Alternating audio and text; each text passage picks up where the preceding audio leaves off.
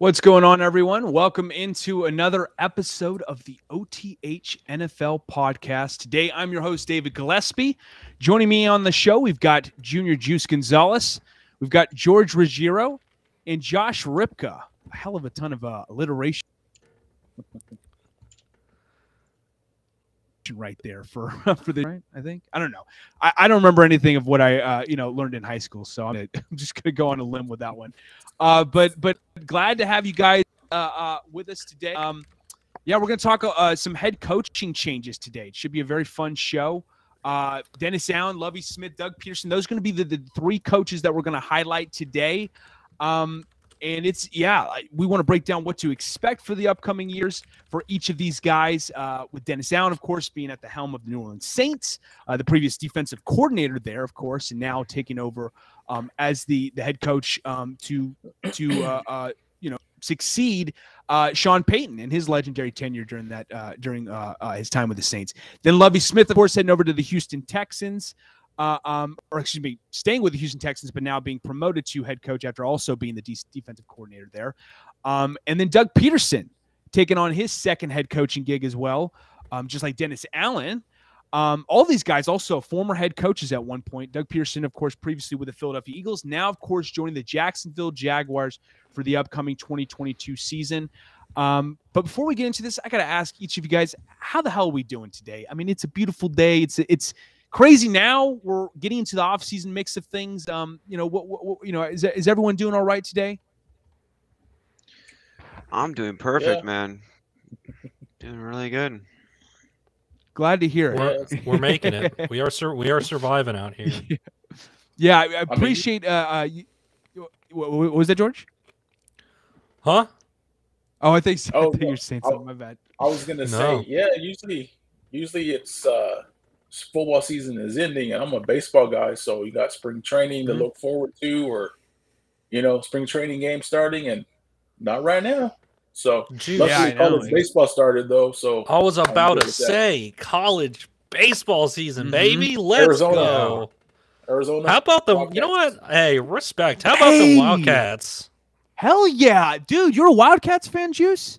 Yeah, I actually started liking uh, the basketball team um, nice. Way back day, I'm old enough to remember when Steve Kerr was there, Kenny yeah. Lofton, Sean Elliott. Oh yeah, um, Sean Elliott. Oh, that's yeah, guy. So oh my remember, god, yes. I remember seeing them play, and then I just always was an Arizona fan. You know, when they had uh Damon Stoudemire as well. You know, um, yep. So I've always been them. Then Mike Bibby when he was there when Arizona won it. You know, '97. Um, yeah, exactly. Then, Mike Bibby, so Miles now, Simon. Yep. Miles Simon. Yeah. So I've just uh, I mm-hmm. started liking the basketball team, but I just started liking them in everything. So baseball as well. Um, football team isn't that great, but hopefully they'll turn it around. but I'm just an Arizona fan and everything. And being from Lubbock, they played Texas Tech last week um, at Globe Life Park, and I had people telling me, you know, Tech's gonna win, whatever and whatnot. And we saw what happened with that. So I didn't say anything, you know, because it's just you know first few games of the season, but you know, I was excited. yeah, no, absolutely. the great things to come from the baseball program and the and the basketball program, as we've obviously seen uh, over uh, mm-hmm. recent stretch. Um, football, kind of a different story. They won one damn game last year against Cal, who's like plagued with injuries. Like it wasn't much to to feel great yeah. about. But they do have some some interesting picks in the off, uh, interesting uh, transfers in the offseason. I think actually could mm-hmm. bolster their team's success potentially in the future. But but that's dope. I'm so happy to see there's another Wildcat fan out there. I my parents actually went to both of them went to the University of Arizona, so oh, uh, wow. we have our roots uh, uh, at the University of Arizona. So I've been cheering on them, you know, since I first started watching sports. But um, that's great. Uh, yeah, that's that's that's awesome. Um, so we got folks again. We have an exciting show in store for you guys talking NFL head coaching changes. But before we do that, we need to give a shout out to our sponsor, our brand new sponsor, and that is OutlastDFS.com. Um, use the promo code OTH. We're shifting away from symbol and, and now using Outlast DFS. Um, maybe even a better offer. Definitely a better offer, I think, for a lot of people out there if they're interested in, in betting on sports. Uh, where now you can make up to a hundred. Uh, uh, Outlast DFS will match up your uh, deposit with a bonus of, of, of up to hundred percent um, going up to $200 if you place a bet today and sign up and use the promo code OTH. They've got a wide variety of games to play from, whether it's traditional over under, a survivors pool, where you're going to play against other um, uh, users, other betters out there, and then also this thing called Purse, which is like this this golf uh, betting app, uh, uh golf betting game where you can um, basically place bets on the top 10 guys that you think will place the highest and make the most money in the tournament and the person who uh, uh, accrues the most uh, amount of money throughout that tournament, or the the uh, the, the, the the better with the the list of of golfers that accrue the most money within that tournament uh, ultimately wins out. Um, in pretty much, you're saying the the better the jackpot, yeah, exactly. the better with the biggest purse winning, yes, exactly, ends up exactly. winning the bet. Yeah, and it's all like through the top ten golfers that you bet on. Gotcha. Uh, within each within each tournament, so a lot of great opportunities there. Uh, um, if you head on over to outlastdfs.com and use the promo code OTH, make sure to register, place a bet, use that promo code, and it, you, you, will start making some money very early. Uh, so uh, appreciate Outlast D- DFS also uh, reaching out to us uh, and contact contacting us for uh, an opportunity to um, help out the sports betters out there. I mean, that's what we're trying to do here, folks. Come on you know? So uh, look yeah. we're out here trying to make y'all money. Promise pinky promise we're trying to help you guys win money we're you know I, I don't want to say that this this podcast is basically should be nicknamed the people's champion but it really should be okay? We're the people's champion out there you know? I don't see uh, there there's no better name for it honestly yeah. you know? We we've got our presenters we've got you know our sponsors and who got the show all together but at the end of the day we do this for y'all. We do this for the people. We are here to make y'all money David, are you frozen again? Yeah, I'm frozen. Yeah, yep. did I? Okay, there we go. We're good now. I'm just back. like I'm. I'm waiting on him. I'm waiting on him. waiting on. Oh, there he is. Yep, there we go. Shout out to Comcast, the biggest piece of shit internet mm. connector out there. Oh God! Like Anyways, I said, we're yeah. here to help the people. Don't get Comcast. exactly, exactly. Preach the truth, there, George. Um, so we've got an exciting show in store for you guys again. Um, talking some NFL head coaching changes. Uh, before we get into that, also feel free to follow us on Twitter. Uh, we also have our individual uh, um, Twitter handles in our uh, that, that, we can display right here too. But also, uh, feel free to to follow us on Twitter on our, on our podcast Twitter at OTH Football Pod. Uh, um, yeah, um, and I believe that's actually it should be podcast. My mistake. That was actually my mistake. It should be OTH Football Podcast. I believe. Right? I Is didn't it? do it this time. Um, no, that yeah, this was on me, folks. So my mistake. Um, but uh, oh no, no, wait, I did have it right. I'm sorry, I'm drawing a blank. I'm screwing up already, folks. Bear with me here. It is OTH Football Pod. I'm getting confused with the, the Gmail uh, account. Josh don't don't, don't give away our email. Do that, okay? Don't, don't give away our email. Jesus. now they're gonna email us like, why didn't well, you if they have any questions, player? you know, if they want us to send, if they want to comment section and Twitter, you know? not our email. All right, fair enough. Fair enough on that front. Um, but uh, yeah, I feel free to follow us on Twitter as well. Um, uh, in addition to our individual Twitter accounts. Um, so any any bit of support appreciates us. Feel free to also like and subscribe to the YouTube channel, of course. Um, that will also greatly help us uh, um, garnish, uh, accrue some more viewership and, and, accrue more of a following out there. So uh, thank you very much. And let's just get right into it, folks. Um, the first guy I want to talk about is Dennis Allen. Um, you know, he is taking over the Saints head coaching job. It's a big deal because, um, you know, obviously Sean Payton has stepped down. He's no longer there anymore. And you have this brand new head coach who's, who's you know, coming in after a 15 year stretch of just elite, uh, uh, you know, elite, uh, uh, um, you know, elite execution by by Sean Payton when he was at the helm of the Saints. I mean, they were winning. You know, they won the Super Bowl in 2009. They were constantly, you know, making, you know, constantly a play, perennial playoff contender, constantly making the playoffs and and showing that they're a team that you need to take as a legitimate threat year in and year out. Um, now it's Dennis Allen. And of course, he previously coached the the, the Oakland Raiders um, back when they were in Oakland, actually. And um, now he's stepping into the limelight again, his second time around but he, he does have a bit of adversity to face and to have to overcome with this one. Um, in large part, it's because of the salary cap issues that the Saints have seemingly been hampered by. I mean, there are about 78 million or 76 million, excuse me, over the cap right now. And so I have to ask, and we'll start with uh, you, Juice. Uh, how hampered are the Saints due to the lack of cap, uh, salary cap space in year one under Allen? Knowing this team is, is in rebuild mode, they're no longer with Drew Brees anymore. Uh, you know, Michael Thomas, that's kind of a bit of a, a, an up in the air type of limbo type of situation. Uh, how hampered are they in your eyes? Man, I think it's going to be tough for them. But I think, like we were talking about last week, they've done it before where they've maneuvered and were able to get under there. Um, but man, 76 million, whatever they're in the hole, that's tough. Um, and their biggest question mark is still going to be at quarterback. You know, I think Jameis is a free agent.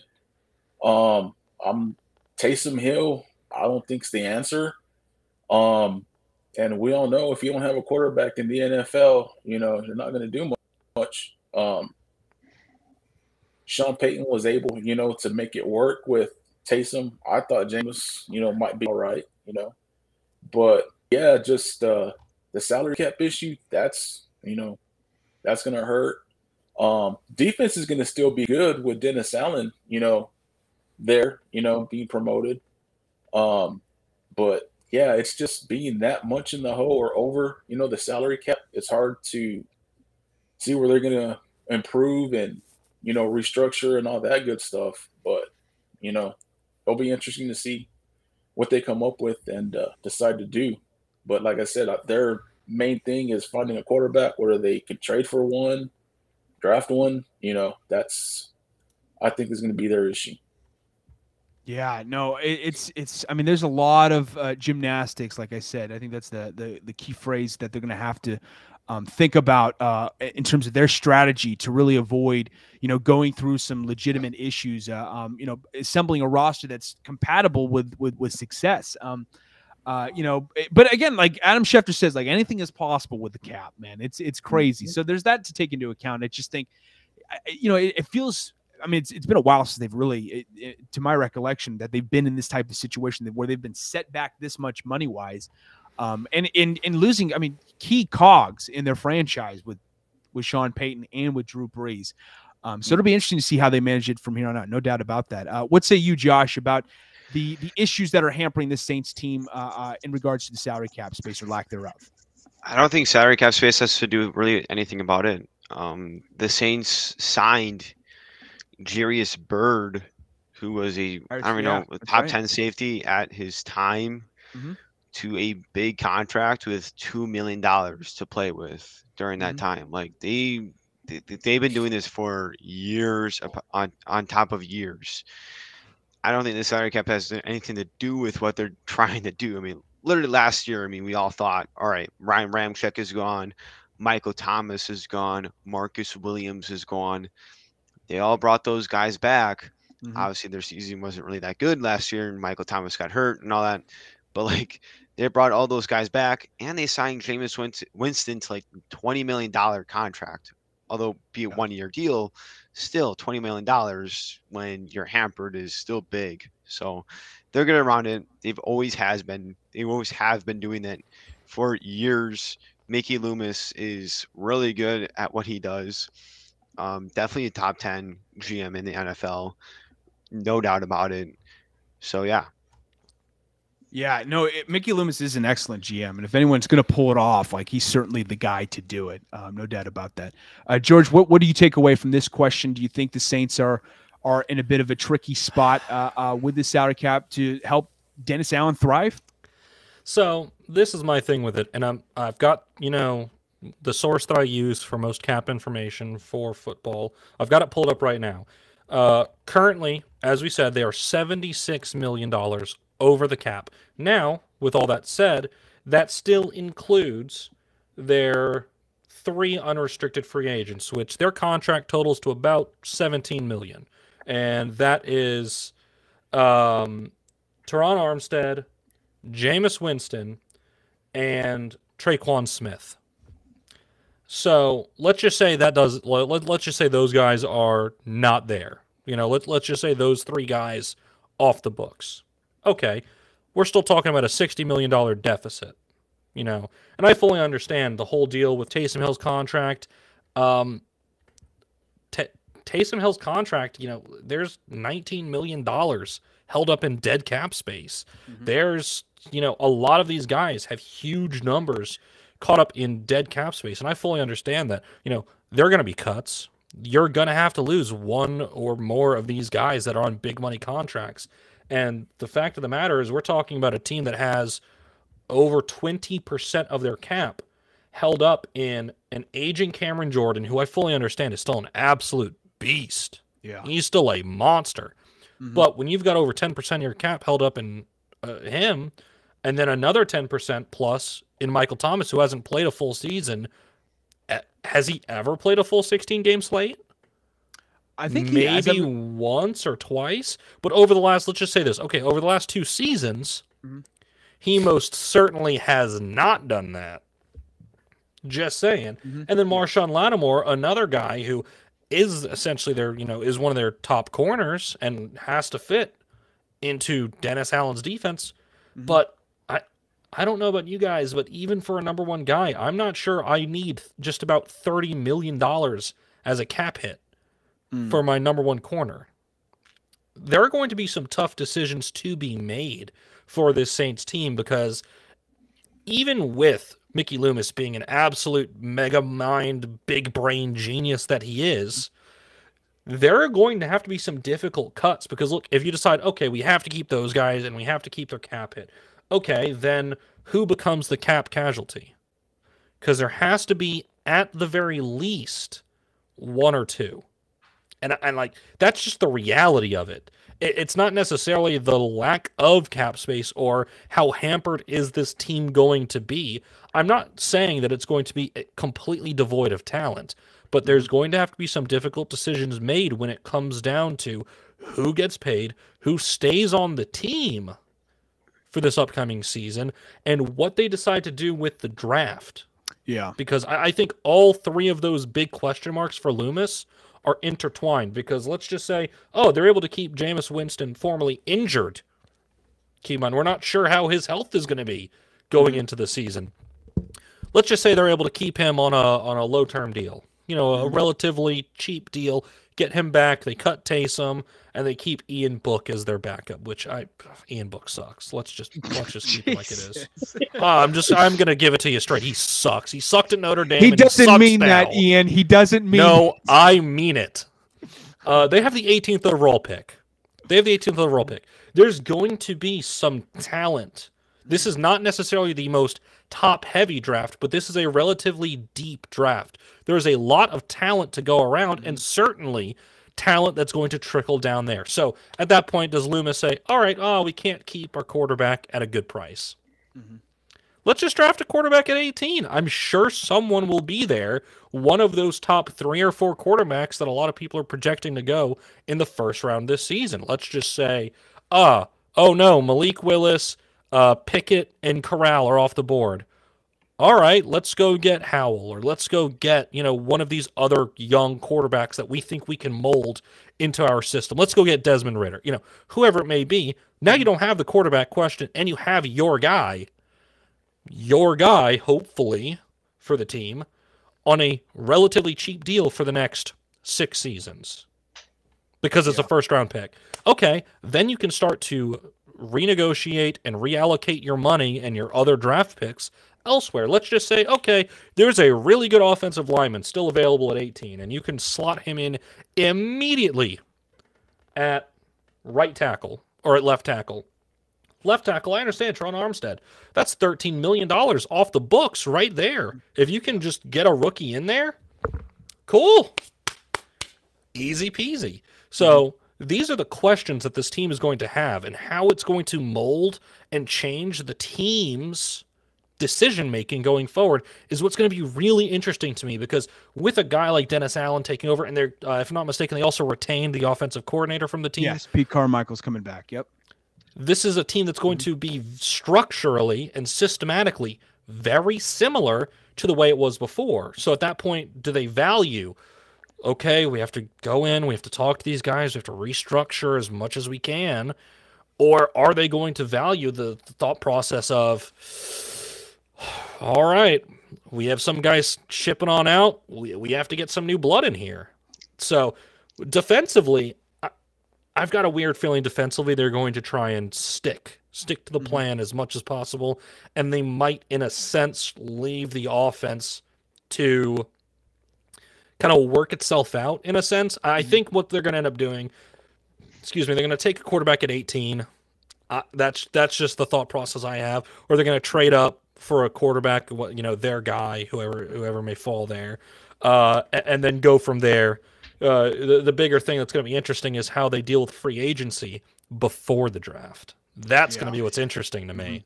Yeah. Well, I think what's going to happen actually is Terron Armstead is going to leave the left. Tackle. I agree. I agree. He's going to leave. Um, Bengals, Dolphins, call the phone.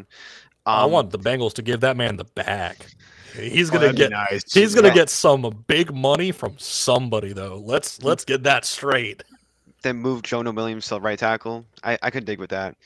Um, and, and then, then, uh, also, uh, do, what do they do with Ramczyk at that point? Do they push him to left tackle? Probably. Um, that makes it. more that like, makes a lot more sense. Obviously, yeah. left tackle is more valuable than right tackle. But uh, Kamara, Alvin Kamara, was joking around about joining the Seahawks mm-hmm. at the Pro Bowl on social yeah. media. What if they? I wonder if they're still interested in him after uh, the the aftermath say, of the Pro Bowl. You know what would be crazy is that Seattle loves its running backs. Like they always love their running backs, mainly because of Pete Carroll. What if they? What if Seattle just trades from Alvin Kamara, and then and also hell shit put in Michael Thomas in there as well. A big mm-hmm. F, a big F thing. Mm-hmm. I could see it, but those three guys, Kamara, Kamara, Thomas, and um, Armstead, are for sure probably gone. Mm-hmm. Um, so yeah. I, I agree. The big one to me that I, I just don't see them being able to stick with is Michael Thomas. I mean, his cap hit is nearing $25 million a season. And uh, I mean, over the last, let, let me just let me just go back and double check. I want to make sure that I'm not saying something completely out of pocket. Um, Would Michael Thomas even want to play for them, even if healthy? Because like, uh, I mean, it seemed like Payton was his guy. Like I that's mean, the guy. Payton's who's... gone. Um, Brees is gone. Uh, Arson um, might be buddies with him or something like that. Mm-hmm. I don't know. I mean, mm-hmm. a lot of people might be leaving. Does Michael what? Thomas say, "F it, I want to leave"? Okay, I, let, let I think me, he may me... want to leave because of Sean Payton, and I, I'm, I think they, the, the, the idea in mind is they want to keep him. The Saints do, if mm-hmm. at, like by any means necessary. It sounds like you know that, that they're doing their best ever to, to, ultimately retain him. But I would not be shocked if he wants to leave, especially with Brees now gone and Payton too. But but what makes you think that Terron Armstead's for sure guys? Is it because of the money he's going to desire, or is it because there's a, a personal sentiment that he may end up wanting to leave and, and move on to a different regime? Well, first off, he's probably going to command over twenty million dollars a season mm-hmm. um, to play tackle. And why would he want to come back? Why would he want to come back when a team when he watched probably watched the Super Bowl and looked at the Bengals offensive line? I'm like, if I'm going, if I'm if I'm on the Bengals on in that Super Bowl, they probably win that game. Yeah. That's the, that's no, a good point. I, I, honestly, straight up, I, I agree. No, I just had to go back and double check something. I wanted mm-hmm. to make sure what I had said previously was not completely, you know, out there. No, I was I was pretty right. So uh, in his, let's just say, six seasons in the NFL, Michael Thomas mm-hmm. has played four seasons in which he has played at least 15 games. Yeah. Uh, then in 2020, he played in 7 mm-hmm. and was relatively ineffective. And last season, he did not play a single snap yeah. mm-hmm. for the that Saints. Ankle.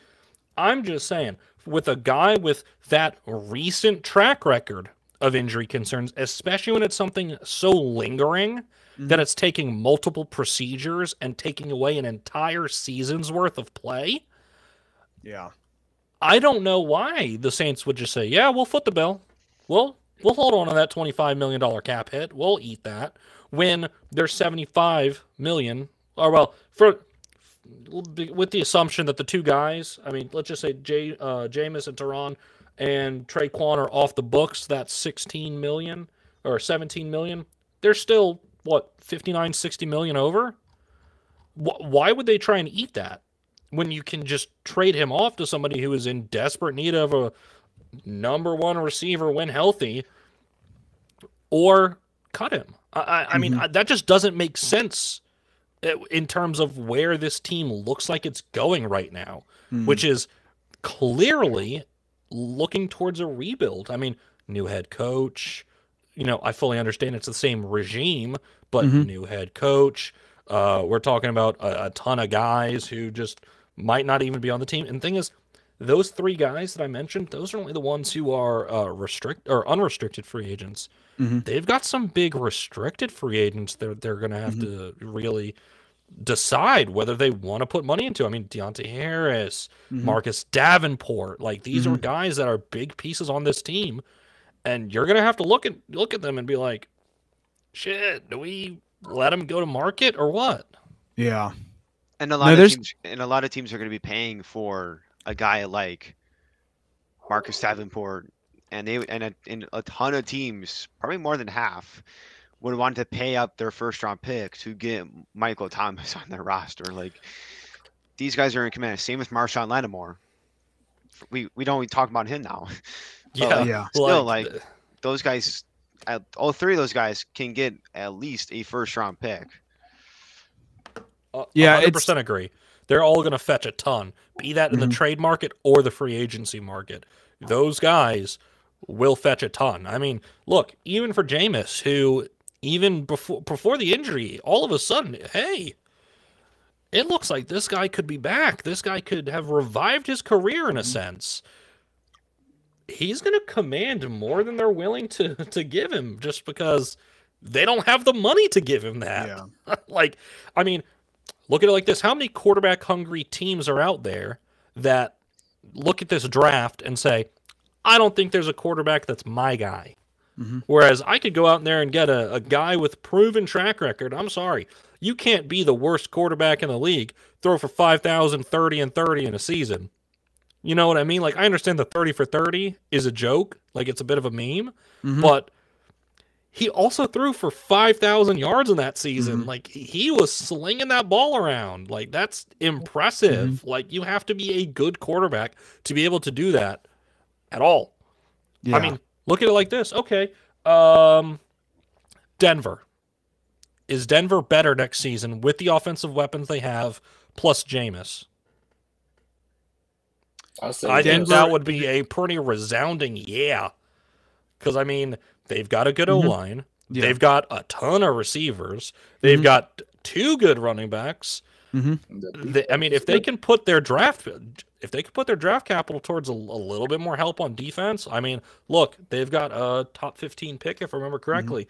Mm-hmm. Uh-uh, they just lost Von Miller. Don't know about you guys, but a, a, a nice little Devin Lloyd or a nice little Kobe Dean, throw yeah. that bad boy in there. You're looking at a really darn good team, mm-hmm. especially if you can get Jameis in the open market. Like, uh, do you think that should be the ideal target? And not to get off topic, but do you think that should be the ideal target for the Broncos um, uh, for their for their quarterback pursuit? You know, uh, that's feasible. It is sir. exactly that's one that's feasible. The talent kind of fits. Like we're talking about mm-hmm. a, a, relatively athletic quarterback who's got a strong arm, and we're talking yeah. about a team that's got multiple deep threats. Mm-hmm. I mean, I would say right now, just because of where the team is at, it would be smarter for them to go that way versus a kid in the draft. That's yeah. just my thought process. Mm-hmm. I'm writing an article. Actually, I wrote it today. Actually, I got done with it. Uh, it's a hypothetical article, a hypothetical trade article. In, in the article, I said a one for one swap of Teddy Bridgewater going to Indianapolis and Carson Wentz going to Denver. Just a one for one swap. That would be perfect. Not to, know, not to I like that idea personally. Not, not, not, to go off track about the Saints, but since we're talking mm-hmm. about the Broncos quarterback situation, that's what I have. I'd like that. I know George probably is like, "What the fuck are you talking about?" No, like that's not that's not so crazy out there. But I mean, uh, Teddy's only under contract for one more season. At this point, they can cut Drew Lock. There's relatively no cap, uh, uh, like recoup from that. I mean, it, I don't know. I, actually, no. Teddy's an unrestricted free agent. What am I talking about? They don't have the rights to Teddy anymore. Well, Teddy's it's still um, it's, yeah it's technically until like March, right? Like they're they're under oh. contract till to March, right? I can they, can still uh, trade. Them, right? I don't think no. That's restricted free agents. Oh, is it? When, when, when a, no restricted free agents, like you, you get to you get where you, you get trade the rights. Someone, you know, yeah, but like you also have the like with the restricted, you also have the right to like talk to them beforehand. Like mm-hmm. that's an open line of communication. UFA, he's unrestricted. He can talk to anybody and go anywhere. I don't think the Broncos have the rights to Teddy's contract. No, but I thought that, that I thought that it becomes active. I could have this wrong, but I thought it becomes active like your free agency. What no matter if you're unrestricted or restricted at like it, it, like March. But I could be. Am it, I wrong about that? I, I might be wrong about that, but at the same time, I mean, Carson is under such a big con like he's under contract still. I like that doesn't make sense for Indianapolis to possibly end up with no quarterback at that point. Yeah. You know what I mean? Like with the possibility of UFA, like mm-hmm. it's unrestricted once the free agency opens. Why would you trade Carson Wentz for quite literally, possibly nothing? Like, like that. You well, know what I mean? Like that's well, the. First off, um, Teddy Bridgewater, like he's a serviceable quarterback. Like he's not like oh a, sure, no, no, yeah, he's, he's terrible by any means. He's not know? crazy good, but you're also the main reason why you're doing it is because first off, a you're clearing cap, you're clearing clearing a little cap room. You're also getting a negative piece out there with Carson Wentz. He's a negative piece of that offense. And also take note of this.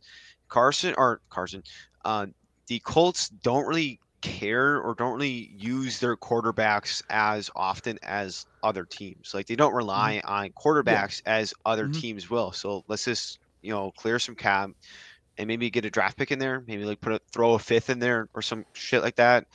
And then um just kind of call it a day. But no, no, no. I'm I'm with you. I'm with you on that 100%. But I'm not sure that the GM for, um, excuse me, for the Colts, it's uh yeah. Ballard. Ballard's a quarterback. Ballard, yeah, or, yeah, mm-hmm. Ballard. I'm not sure he would like to take that risk in terms of possibly not ending up with a quarterback at the end of it. You know what I mean? Like, I like on paper, I love the idea, but for Ballard, I don't necessarily get the risk in terms of, mm-hmm. okay, I'm getting rid of Carson, which we're going to clear cap room. Fantastic. Mm-hmm. Uh, we're getting in a solid quarterback. Like I, I mean, three thousand passing yards in 14 games. I mean, it's not bad by any means. Like it's mm-hmm. certainly serviceable, especially with the talent they have. Excuse me, hiccups. But what if he leaves? Like there is that always that excuse that possibility of him not staying in Indy. Like like that's the big thing for me with that. I mean, well, they'll just take they'll just take the L on the Carson Wentz trade, and then they'll uh, come back a year later, um, and then figure out then. Oh God, does that mean a full season of watching Sam Ehlinger play with the Colts? I really hope it doesn't.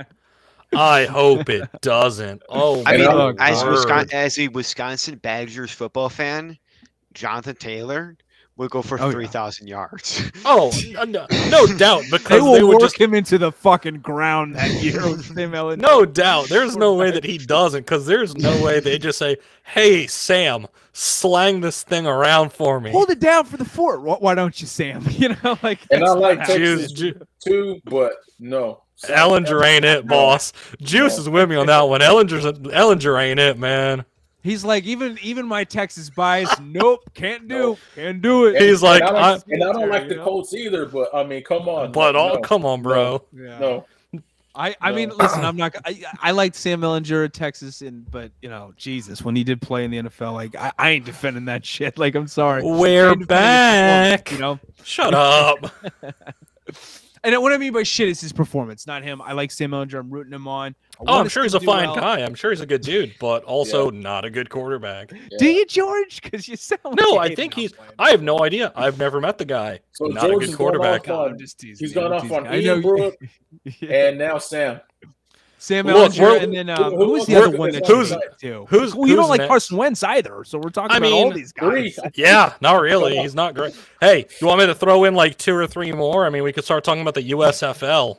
Bunch of trash bags playing over there. Oh, oh, sure we'll oh come on, that's that's low. The USFL, it's another opportunity for them, man.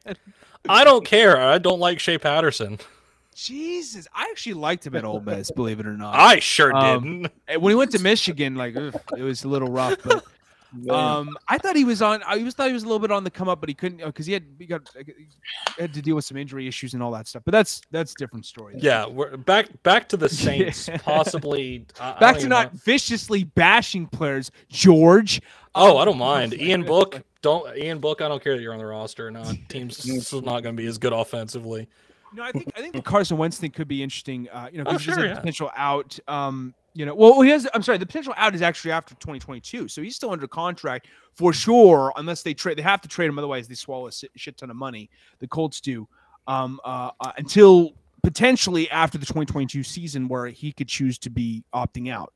Um, so you know, if they want to trade him, like that'd be interesting. I don't know what the like. The Colts were at the like nipping at the heels of the playoffs last year. You know, and say what you want about Carson, he did tail off in the you know the twilight of the season. Don't get me wrong; it was an ugly, ugly finish to the year where. It, like I, was surprised that they leaned so much on it. should just lean strictly on Jonathan Taylor at the end of the season. Okay. I am curious now that we say this. I want to see what like I want to see how much contract they would have to like how much cap space they would have to eat if they they, they actually have a ton of cap space in 2022. They have a, actually oh, yeah. 35 million. The Colts do. Oh no no no! But um, like if you were to try and just cut him and eat his contract, oh, that's an extra 15 million hit on yeah. top. Oh mama. Yeah, it's a it's a lot. That's a with. that's a lot of money because his cap hit's already nearly 30. Mm-hmm. Yeah, no, exactly. you know, there's there's there's a lot of uh, a lot of pills to swallow with this one. Um, what what in your guys' eyes? What are the strengths and weaknesses that stand out to you um, for what you know about Dennis Allen uh, that he brings to the table for the Saints? Um, um, we'll start with you, uh, uh, Junior. I mean, well, he's a defensive guy. Um, it's like you said, you know, he's um, he's been there. I believe he was there when they won the Super Bowl, if I'm not mistaken. He, he was. Um, he had a, he, had, so, he had a first tenure with the Saints, and then he, he went to the Raiders, and then had a second Raiders. tenure with the Saints. Yep. So I mean, he's familiar with them. You know, said he's defensive guy. Um, it's looks like it might be the same, like I said, uh, offensive system. But like I said, the key thing is what are they going to do? They're going to keep Jameis.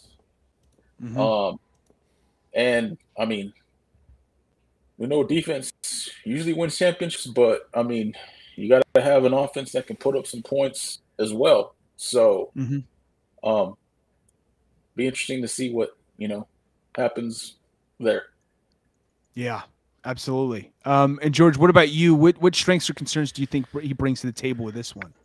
Honestly, like I, am with Juice on this one. I, I, think he hit the nail kind of right on the head with that. Uh, you know, there's a lot of consistency going in with the defensive scheme and system.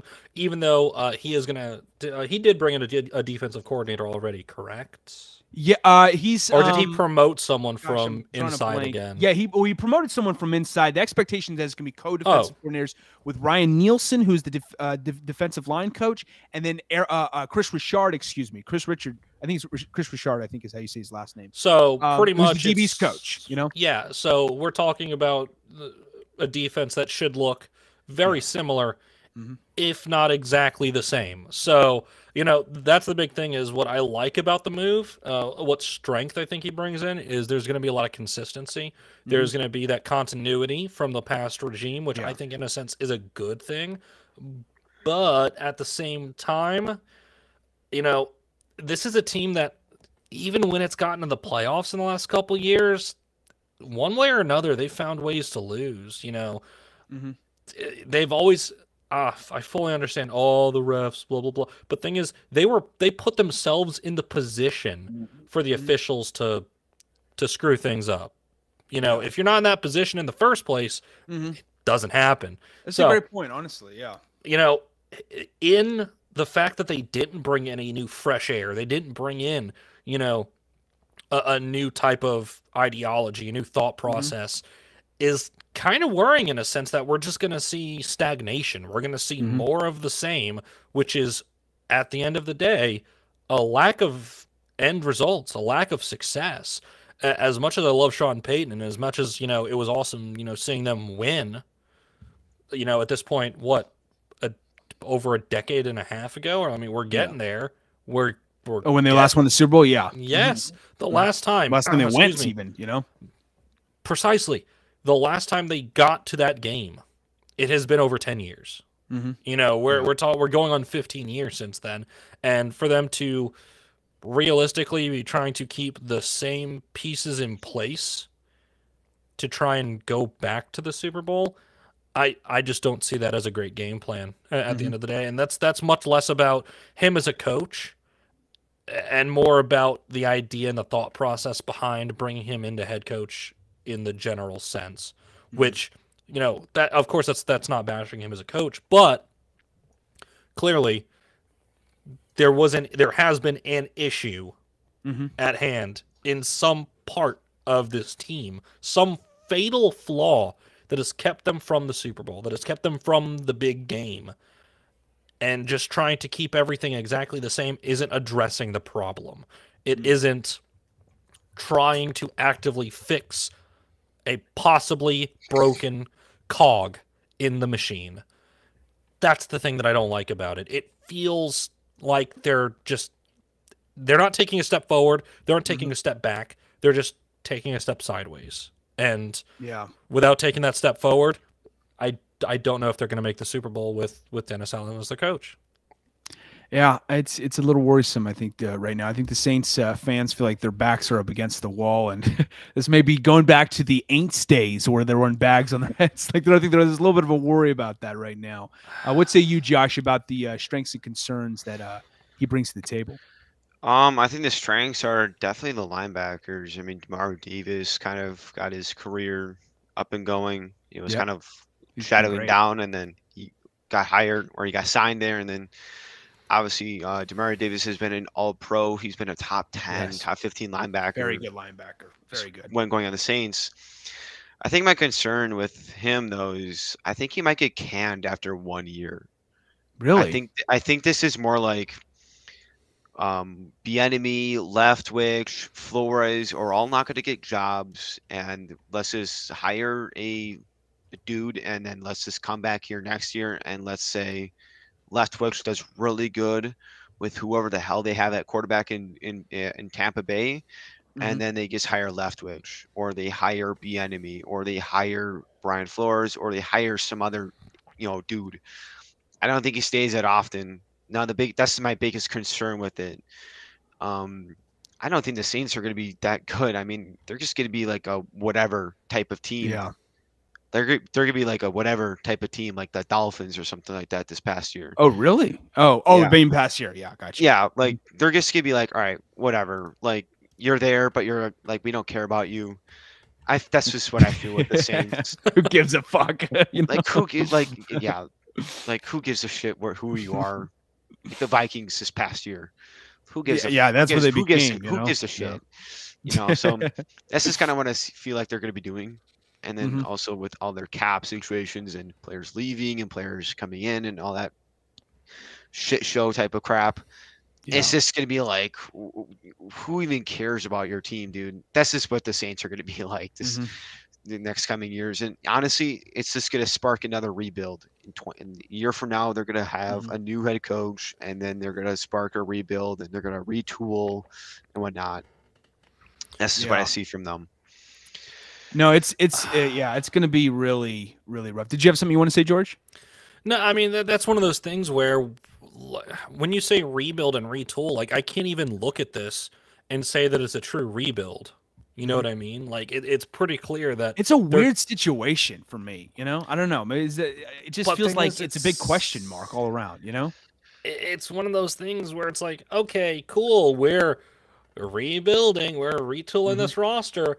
By the way, we have the same general manager, a coach. Our new head yeah. coach is from the same coaching tree, and by coaching tree, I mean he mm-hmm. already worked here. Offensive coordinator. No, we're not changing him either. We'll keep him the same defensive mm-hmm. guys yeah. Also from in the building. We don't yeah. have to get anybody to move. Um uh players, well, we have a bunch of guys under contract. Are we over the cap? A hundred percent. Are we gonna do much about it? Probably not. We're just gonna, you know, finagle it like we always do. Mm-hmm. Um quarterback, eh, we'll figure that out when we get there.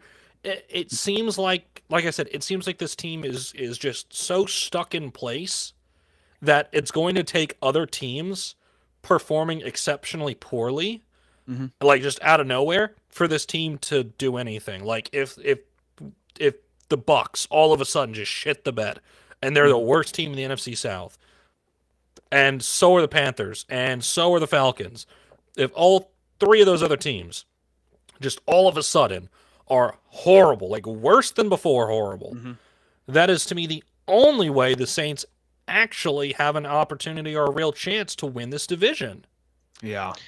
There's a lot of what ifs in that. The, the, NFC South is going to be like a freaking a six, a seven win football team is going to get in. It's going to be the NFC. I mean, whatever the, the, I don't know what the the substitute for the NFC least you know type of adjective is or the phrase is, but it's going to hmm. be that essentially. Okay, it's going to be a shit show. You know?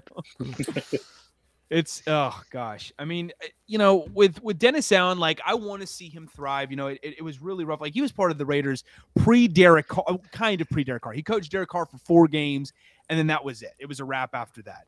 Um, because that was his final year there. He had previously coached them the previous two years during the the the illustrious Matt McGloin era, and the the Carson uh, the I'm sorry the Carson Palmer uh, uh, pre rejuvenation era, you know, with the Raiders. So it was a really weird era, and even the twilight of Darren McFadden's days, which you know early on they showed a lot of promise, and then when he had, uh, I, th- I, believe he had, it was a torn ACL that totally changed his career tra- trajectory. Um, it was a very some very dark days uh, uh, for him to get going in the latter part of his career with the Raiders, but um, in terms of production, but uh, yeah, you know, so he was it was really rough for Dennis Allen. Uh, but at the same time, like you have to wonder, like how much of an offensive grasp does he have? How, uh, uh, you know, uh, uh, how much of an understanding does he grasp of of how the offense needs to function in this uh, day and age? You know, from a head coaching standpoint, because he's going to have to monitor that. Whether he's the defensive, you know, previous defensive coordinator or not, you know, that's going to focus predominantly on the defense. It's still going to fall under his umbrella of focus of what he needs to address uh, game in and game out. So, you know, that's something that really needs to, you know, come into his mind regularly uh, for him to thrive. And and I just have a little bit of concerns, a little bit of a concern. You know, in addition to the cap space, uh, in addition to his previous tenure with the Raiders, this is also someone who, you know, when I saw him in the press conference, he kind of said that used a lot of this, you know, you know, the typical verbiage you hear. And with all due respect to him, because he's a great leader, and a lot of people uh, vibe with him, you know, within that Saints organization and within previous organizations, they really do respect him from a leadership standpoint. But it's just a lot of the same verbiage you hear uh, uh, in every introductory press conference. We got to run the ball effectively. We can't turn the ball over. We got to play. We got to execute big plays and all of that. It's like, okay, well, what what makes uh, us want to invest in in believing that you know more than that kind of blanket statement? Because it's a very blanket statement to be real. You know it's it's it's a very typical generic statement. You know we got to do everything to make an offense thrive but how are you going to make the offense thrive? You can say what you want to accomplish but how do you want to do it? And I think that's the big thing with him because, um, you know, we didn't see that with the Raiders. We didn't see that at all. Um, so it, it's going to be interesting to see how he navigates that the second time around. Um, you know, it's a shame that Tom Brady retired because that could potentially guarantee him two wins for next year for damn sure. Because I mean, the guy was four and one against them, you know, ever since he joined the division. Um, but uh, you know, now that he's not, like, it's kind of a bit of a setback, I think, to some degree, because he had the exact blueprint to shut him down when he needed to. Um, and so I, you know, I'd say that one, obviously, the, the, the, well, the one that mattered the most was in the playoffs, but still, four and one speaks for itself. That's a damn good record to have against arguably the greatest quarterback of all time. Um, but you know, he plays a lot of cover one, he plays a lot of nickel, so expect to see that defensively. Um, and I'm hopeful that he actually retains when it comes to the salary cap, that he retains this secondary if he can, because that's a vital piece to this organization uh, uh, to want to maintain. They're still young, with the exception of really Ma- uh, Malcolm Jenkins, but you still have Paulson Adebo. Obviously, Marcus Williams and, and Marshon Lattimore are two elite guys in the secondary. Um, and I'd like to see him retain the offensive line personally. Uh, um, you know, uh, Brian Ramczyk, Andrus Peat, uh, and, and Terron Armstead. Terron Armstead is the literally the you know NFL combine wise the fastest offensive lineman in the entire NFL uh, uh 40 wise. Like he's it's it's insane what he was, you know, how, how, quick he is off the ball, how elite he is when he is healthy. And and that's the key thing also because he's also been played with injuries, but he's still worth the price. So for anyone who out there who is interested in him, it's going to be worth the price to sign him. He's that damn good of a left tackle. Like after the Trent Williams, the you know the, you know the Tyron Smiths of, of the world and the David Bakhtiaris, he's probably the next guy in line uh, uh, when it comes to, to to left tackle play out there. So uh, find a way to retain him. I think it's it's very imperative, honestly. Um, but but you know, with other guys, I, I, would also say Cam Jordan too. With other guys though, with like um, Cam Jordan. Uh, uh, I'm sorry, with uh, um, uh, Alvin Kamara and Michael Thomas. I wouldn't blame them if they moved on from them, honestly. You know, and considering the caps cap hit that they, they, will they'll be accounting for too, uh, that's going to be also uh, uh, um, uh, you know relevant to why they may want to end up moving on from them because Kamara also going with the, the legal issues. He's also been you know on decline this past year. I mean, he averaged only 3.7 yards per carry. Uh, this past season really didn't get that explosivity going uh, this year, and, and Michael Thomas, you know, going with, through injury concerns, obviously with the ankle surgery and it doesn't seem like he wants to be there. You know, I, I never really got that vibe that he really does. He's fully invested in wanting to be there. I think he wants to go to a different regime. And, and to be honest, in part, I don't necessarily blame because you know you lose someone like a Drew Brees and you lose someone like a Sean Payton. It totally shifts your identity. You know, even though they are keeping a lot of other guys, those are two huge cogs in your organization to end up moving on from. So it's just going to be really interesting to see, uh, uh, you know, what they do moving forward. Uh, um, you know, I, I fully invest in his defensive, you know, understanding. I mean, Dennis Allen is excellent, you know, in regards to understanding how a defense needs to function. Um, they do have eight picks in the draft this year, including two fourth rounders. Uh, so that's something also to take into account. But I have to say, I, you know, with all this taken into account, I think the Saints are in for a rough, you know, stretch for a couple years. I really think they could be bottom dwellers in that NFC South um, because of the, all of these things that, that, that we've discussed thus far. Um, there's just too much to juggle at this point.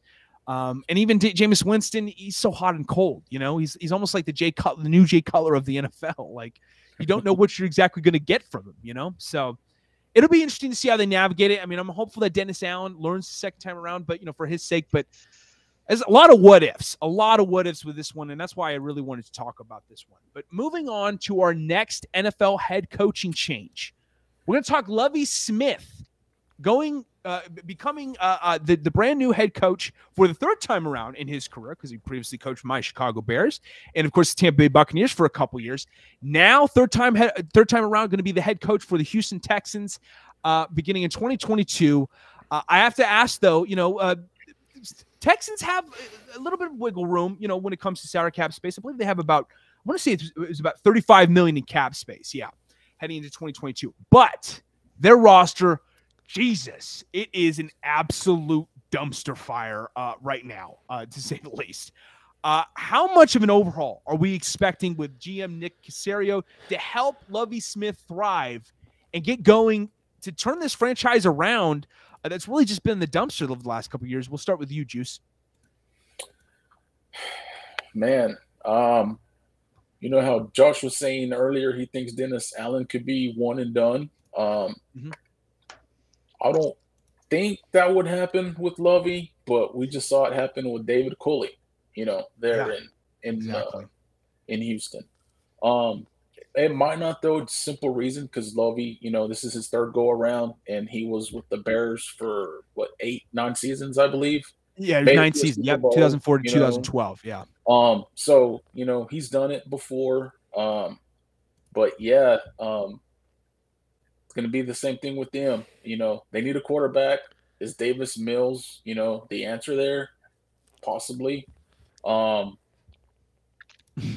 what Deshaun with Deshaun Watson, you know, they get his legal issues, you know, squared away. They can yeah. trade him and get, you know, a couple of firsts, you know, depending on what happens there.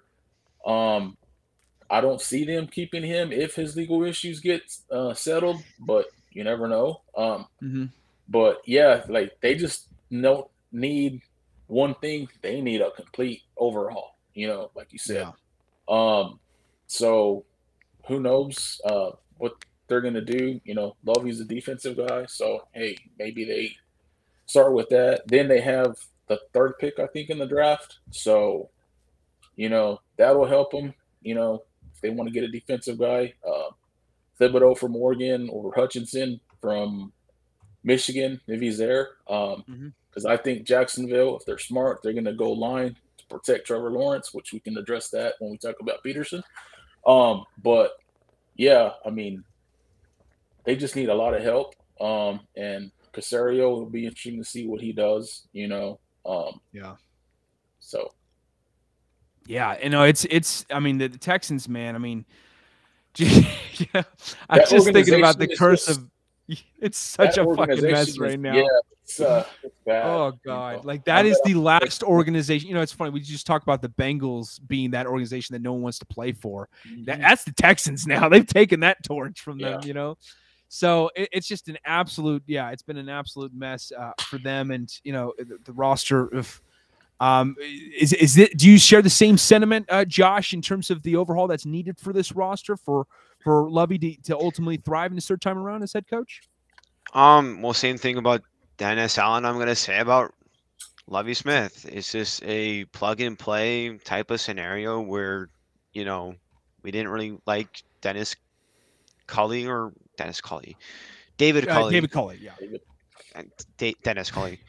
Um, but literally, it's gonna last two years, and mm-hmm. then they're gonna hire some other dude, uh, the hot new offensive coordinator perhaps. I mean, that's just what they're going to do. It's a long term rebuild. It's, it's not going to go overnight or anything that it's going to take years and multiple years, maybe at least at least two to three years to get this team around. I mean, literally, my goodness, the Texans have literally nothing at all to mm-hmm. like. Um, but again, a Deshaun Watson thing. I actually have two trades. I'm not gonna. If you want me to say them, I can, but it's up to you. Um, if you want to choose, this is for an article that you're posting. Yes, I am. Okay, or yes, it is. um, but again, if they trade Deshaun Watson away, they're that's going to jumpstart that rebuild. Um, yeah. if they do, and he's not Desha- coming back. Hell no. And I love, I love Deshaun mm-hmm. Watson. He's a yeah. top oh, five yeah. quarterback in my opinion. No top doubt. 3 mm-hmm. He's a top Probably, three quarterback in my opinion. Mm-hmm. Um, when he plays, but again, Lovie Smith is not going to be here too long. He's just going to be a mentor to some players and all that. He's going to be the big the big brother of the scenario here. He's going to coach some people up. He's going to have the roster kind of under control and not have the locker room under control, and that's just kind of what he's going to do. Now, I will say this though: Lovie Smith was a really good coach, or really good, or yeah, really good coach mm-hmm. for the Texans uh, in 2021. He was really good, like really, really, really good. And you know, again, I don't know if he stays. I don't know if he doesn't. But again, as Drew said, time will tell about it. So that's all about Lovie Smith. Yeah, no, it's it's it's he's in for uh, potentially a rough one. I thought I had heard you say though that you were optimistic about Lovie Smith. That you thought it was a really good hire for them to bring him in. Am I wrong about that? No, you're not. I love. I, I, I, love the I love the Lovie Smith hire. Um, and, and Pep Hamilton as the offensive mm-hmm. coordinator, that's yep. really good as well. Right. He might actually be the future head coach of it because Pep Hamilton, interesting. He coached yeah. Justin Herbert's rookie year, and then now he coached uh, Davis Mills' rookie year, and both of those guys looked really mm-hmm. good. Like Justin Herbert was the best quarterback, rookie quarterback of 2020, and then obviously Davis Mills was probably second best, debatably first best for uh, obviously Mac Jones and all that stuff. Mm-hmm. But he was really good. Like he made some really good, nice quality throws that yeah. a lot of rookies would not be making. Yeah, especially in the second half of the season for sure. Yeah, he did George for over 300 yards against a Belichick defense. So he did. You know, yeah, he's he's got it, man. I was thoroughly impressed with him in the second half of the season. He certainly came alive. Uh, George, what about you? How much of an overhaul do you think is necessary for for them to really initiate some success and turn this franchise around? Uh, uh I mean, it, has got to be a lot, right? Uh, I mean, like simply so. put, I'm looking at this roster on like mm-hmm. a couple different places. Like I'm looking at the depth chart where it's real easy. I'm looking at the numbers, the the, the cap, and all that stuff. Mm-hmm. Man, it is. Whew, it it, it yeah. is it is interesting down Fuck. in uh, down that's in that's my reaction. You know, I would say right now the only like, and it's only like fifty percent. Like if someone mm-hmm. came to you with a good enough offer, fuck it, move anybody on this team. Mm-hmm. The only guy that has like to me a semblance of like shouldn't really be touchable to me is probably Laremy Tunsil. Like mm. having a stud left tackle is so important, especially for a young quarterback but literally everyone else on this roster, I could not give less of a shit about. Wait, n- of... not Brandin Cooks though. We won't find him a, a permanent home for once. I think someone I mean, would trade for Cooks or oh sure get something. Oh, of course, the guy's always on the move. I just he it's such go, a bummer though I, that he's like he I'd like never to see him back in New England. Actually, you know, unless so. they don't get a fir- uh, unless they don't get a first round pick from, I don't see him getting moved one at all. I could see that. Yeah. Uh, it, it, I could also see that, but to me, that's one of those things where depending on if they can get like a small package in terms of like picks and players, if they can get a roster player that they like, I don't see why not. I mean, at least start bringing in guys for a quote unquote new start, a new regime, because that's what that ownership group wants us to believe, even though that's we all know that's not happening. there, I mean, come on, guys. Like, let's let's let's give it to him straight. Yeah. Josh, I think you're 100% right in terms this is just another stepping stone for this team because they haven't shown any like really idea or thought process behind you know behind leaving a, a, sense of consistency since firing Bill O'Brien after he absolutely ruined the talent pool that this team has to draw from. The only thing he left on the cupboard is Deshaun Watson, and. I don't think we need to get into that again. Yeah for exactly. a couple different reasons. Namely, I don't want to play here. Like yeah. I think that's the biggest one. Him saying, "I don't want to play for you anymore." Mm-hmm. Didn't he want to play for them if they got Eric Bieniemy? I thought I, I, I think I, I heard, yeah, heard but here's the kicker: they didn't. That's the thing. And that they, tells you if your star quarterback wants someone like that why in the hell would you not go and get Eric Bieniemy if your mm-hmm. franchise quarterback who just paid said, "I want that guy here," and they did. Well, I think they didn't opposite. hire. B- I think they didn't hire Bieniemy because the Watson things came up, and I think they were probably going to, and they just said, "We're not doing that." You know, when the Watson things came up. But like other than that, but like my still. thing is I still don't see the downside. Like the the downside of not doing that is essentially looking at your quarterback in the face and doing that versus doing what your star quarterback wants. And keep in mind, this is a star quarterback with all the off field issues, mm-hmm. has consistently stated, I did nothing wrong. I should not be in this situation. Mm-hmm we all can't say one way or the other whether exactly, yeah. that's not mm-hmm.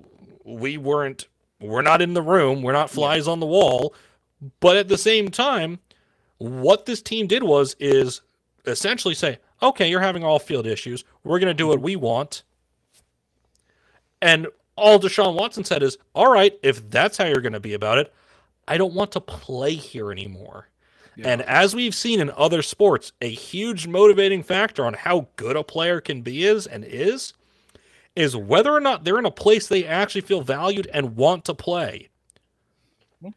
Uh, to me, it's as simple as that. The mm-hmm. only person on this roster that I would say is relatively untouchable going forward, because as much as I like Brandin Cooks and as good as a wide receiver he is, um, his production can be replaced by a guy that you get in the draft.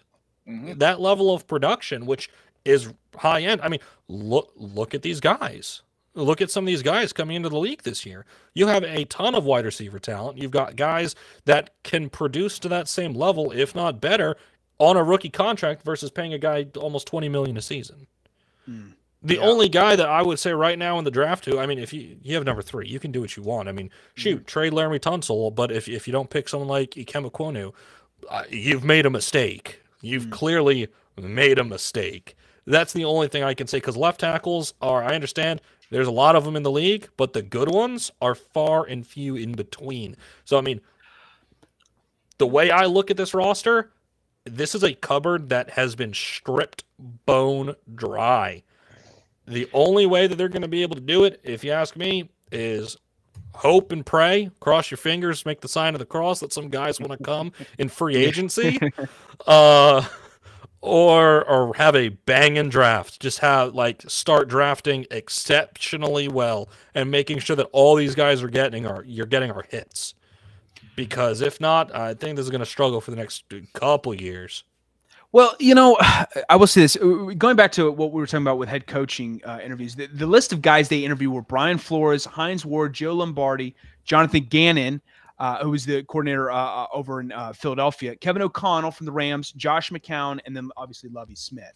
So they didn't even interview Bieniemy for the job. They actually interviewed him. I remember last year for the yeah, job, and then no, no, no. I, I think that's that's what Josh was getting at. That, that's what Josh was getting to. Okay, I, I, thought yeah. I heard that. You know, they, they like why didn't they offer them the job? Because I think it, I was just explaining that yeah, they didn't offer them the job because they, they, you know didn't even conduct the interview with him. It's just no, which is uh, shocking Josh, to me. You know? Josh, like correct me if I'm wrong. You meant that for last season before they hired Culley, correct? Okay. Oh, okay, uh, my mistake. Yeah, I, I didn't want to. That that's what I was get like. Gotcha. Pulling from with, with my mm-hmm. thought process, but I mean, look, the way I look at this roster, they need a lot, and it's yeah. going to take a lot of work to get a lot. I'll just mm-hmm. put it like that. And the thing is, I hate it because they don't have that much cap space. Uh, they're working with um, about, it's not the worst. They have like 35 million. No, you know? it's 18. 18 for the Texans? Yeah, they've got 35 in dead cap. Are you sure about that? I thought I read. Uh, yeah. Uh, was it okay? I thought I read uh, 35. My mistake. Or I mean, keep in mind for everybody. I'll I'll, I'll just you know uh, I'm using Spot Track or Spotrac. Oh, my mistake. My... I read that wrong. That was right. That was eight. That's right. It was uh. Um, yeah, 16, they've got 16 million. I, I'm seeing 18 18 million 800,000 give or take for cap space. Uh, they've got 35 million held up in dead cap between Shaq Lawson. Whitney Mercilus, Zach Cunningham. Like you've got some names on there that were owed quite a bit of money. Yeah. Sorry, so, Juice, you were going to say something though. No, you, he George had mentioned Tunsil. You know that you know he's a stud left tackle, so you don't want to get rid of him, or that's the only one that could probably get you anything. But remember, Tunsil cost them two first round picks, also mm-hmm. high ones as well. You know, yeah. So look, hey, but you know who that was? Remember who that was? keep in mind who that was who traded, who made that trade. O'Brien. Yeah. Big old yeah. Bill. Bob. Yeah. and he tra- and don't and forget. say it. Don't say it for how, the people. And I still don't know how you trade DeAndre Hopkins and don't get at least a first round pick. I mean, that's just. I mean, if, if that that's that that's the kind of stupid ass move that the face palm emoji was made for. You know, like honestly, like it really just boggled my mind why the hell he did that. It, for mm-hmm. for because it was in, in return they got David Johnson and I think was Brandin Cooks as well was part of that trade. No, no, no, no, was, no, was a uh, FA. Uh, it was like a second. Second round like, pick, I believe. Like yeah, that's how they David Johnson he got in part of that trade. I remember. yeah, David and Johnson, I think, is a free agent or something this year. Because I remember saying you got a second and David Johnson for probably, I don't know if not the top receiver in the game, second or third at that time. Horrible, man. That's right. Yeah, yeah. Cooks didn't. Cooks ended up signing with. uh um Wait. Well, actually, uh, okay. Well, I guess yeah. No, I, I, guess yeah. He did sign. No, no, no. Wait, they did trade him. They did. He was part of the Rams traded Brandin Cooks to the Texans, so he was part of a trade. It wasn't a free agency, I guess. But but either way, though, still, uh, um, you know, and I love Brandin Cooks, but he's not exactly uh, the uh, uh, the ideal replacement for someone like De- DeAndre Hopkins. Mm-hmm. Not quite the you know the the equivalent replacement for DeAndre Hopkins, who's arguably you know a top five receiver in the league. Giorgio, good at your your uh, backgrounds all over the place. Can you hear us? I left. yeah. I think he got upset. he got upset? No, no, no, no. I'm just okay. No, he, I was looking at my computer. I didn't, I didn't, I didn't see what happened, but I just, I just look up and his like his thing was uh, um, uh, kind of out of whack. I think he, maybe he's probably going through issues with his mixer or something.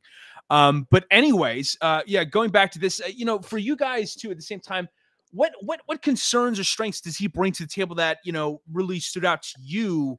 Uh, um, when they brought him in. I mean, you talk, you know, obviously, Josh, you talked about him possibly being a bridge coach, you know, where they're, they're probably going to be not, he's not, he's probably unfortunately not going to last long. And it's in large part, I think, you know, because the situation he found himself in with his Texans. Uh, uh, um, you know, ca- you know, with the, with the Texans uh, roster and so on and so forth, and just the organization as a whole. Um, do, what strengths and concerns does he bring to the table in your eyes, though?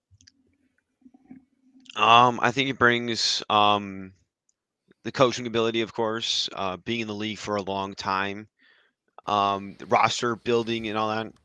Um, he also brings in um, obviously good experience along with there. Um, and also just keeping everybody intact. I mean, all the time when you see with crappy teams is that the coach is always, you know, one player's like this, one player's like that. He's going to bring the team together and all that. He's going to bring the team, you know, from splitting apart to coming together and all that. And I think that's the greatest thing um, that he brings, and that's what they need, and that's what they didn't have with uh, David Culley was that leadership up in there. Gotcha. Yeah. No. No. Absolutely. Um. No. Just last minute. George had to take a, a pit stop, uh, so to speak. Yeah. and as always, I'm just as as always, I'm just ruining everybody's night in the chat. As no, always. you're all good. You're all good. it's great. Um. No, uh, we're just getting into uh, head, yeah, you know, head coach concerns and uh, strengths for for uh, you ah, know for, what, what Lovie Smith brings to the table for the Texans. Um, we'll go to you, Juice, though next. Um, you know what, what what stands out to you of like uh, uh, maybe what brings you promise or what brings you a lot of hesitation about this hire? Well, I mean, I agree with Josh that you know his thing is uh, Lovie. He's been a head coach before. You know, this is yeah. his third mm-hmm. time. He was there this past year, and Josh said it earlier. Like he did a good job coaching. You know, the defense this mm-hmm. season. Um, yeah, considering the talent they, they, had. Yeah. Yeah, I mean, they won four games, I think, and there was mm-hmm. a couple of other ones. They, I remember, they could have beat New England. You know, too. New mm-hmm. England mm-hmm. pulled it off. You know, I was mm-hmm. watching that game and pissed off because New England should have won that, and yeah. you know they played them tough. Um, remember they beat Tennessee in Tennessee. Um, this past season, you know. Mm-hmm. So um I think it's a good a good uh a good hire. Like Josh said, it's probably just gonna be for a couple of seasons and then they'll get, you know, someone else. But mm-hmm. um I, I like it too. You know, he's like he's gonna keep the team together, you know, and you know, if they can get they can get the Deshaun situation settled and get mm-hmm. picks, that rebuild will start a lot faster. Um, and if he can just get some players and if they can hit on the draft, you know, they may be a little bit more competitive and win more than four games this coming season. But yeah. um, I like I like the move. Um, and you know, if he can start improving and win some games, maybe he he stays longer than a couple of seasons once they get the mm-hmm. players and you know the team um, and Caserio gets the guys he wants, you know. Yeah. So mm-hmm. yeah, because yeah, I think he's still trying to you know dig himself out of the rut that uh that Bob put them that in. Bob, you know, with, yeah. that was horrible. That was just not a good decision to make him GM. Do not, not ever make fan, Bill O'Brien a GM again. You know. oh man, that was horrible. It's it was rough, man. Yeah. Um. Uh. George, what do you, what do you take away from the strengths or weaknesses that uh, uh, Lovie Smith brings, I should say, strengths or concerns that uh, Lovie Smith brings to the table for this Texans organization? Honestly, I don't really have that many concerns about it. Uh, I, I, think it really is a, a, good hire at the end of the day. I think it adds that like a good level of consistency to a team that is desperately in need of mm-hmm. consistency. Mm-hmm. Whereas with the Saints, it was the opposite situation. They are really in need of a refresh Mm-hmm. Whereas Houston has had a ton of turnover over the last two, three seasons. They could really use a, a strong leader, a guy who has mm-hmm. experience, mm-hmm. and someone who can really command the room. And I think they have just that in Lovie Smith. I, I like the hire a lot. Um, the thing I don't like about the Texans, as I think we previously kind of got to, mm-hmm. is a roster. So yeah. I, I think that's the biggest concern because I, I don't think Lovie Smith necessarily has a lot of concerns to his leadership style, his game. I mean, shoot, he's been to a couple Super Bowls. Um, he coached this defense exceptionally well mm-hmm. last season. I mean, they were in, they won a bunch of games and they were in a bunch of games that they probably shouldn't have been. And a lot mm-hmm. of that came down to how well that defense played, even though they were relatively devoid of talent. Mm-hmm. So I, I, really like the the hiring of Lovie Smith. I think he's a good leader. I think he's a really smart guy. Uh, and at the end of the day, uh, as much as I really like him, and as much as I think that the Texans really like him, I don't have a great feeling about his tenure because of the concerns with the front office, because of the concerns with the Deshaun Watson, and because the roster is just kind of bad. Like, yeah. right, oh, very as bad. as it's currently constructed, it's not very good. Like, there, there's yeah. not a ton of talent, uh, kind of up and no. down this roster. Not a mm-hmm. lot of depth. Uh, I, I think Lovie will probably be able to get more out of it now that he's actually at the helm. Uh, as much as I think David Culley did a good job I I really did. Um, I, th- I, thought he did a good job too, considering yeah. all the circumstances. Most definitely. I like Pep. I, I actually I really like Pep. Yeah, Pep's a, mm-hmm. Pep was a great pick. That was a great, um, yeah, to you know retain him for sure.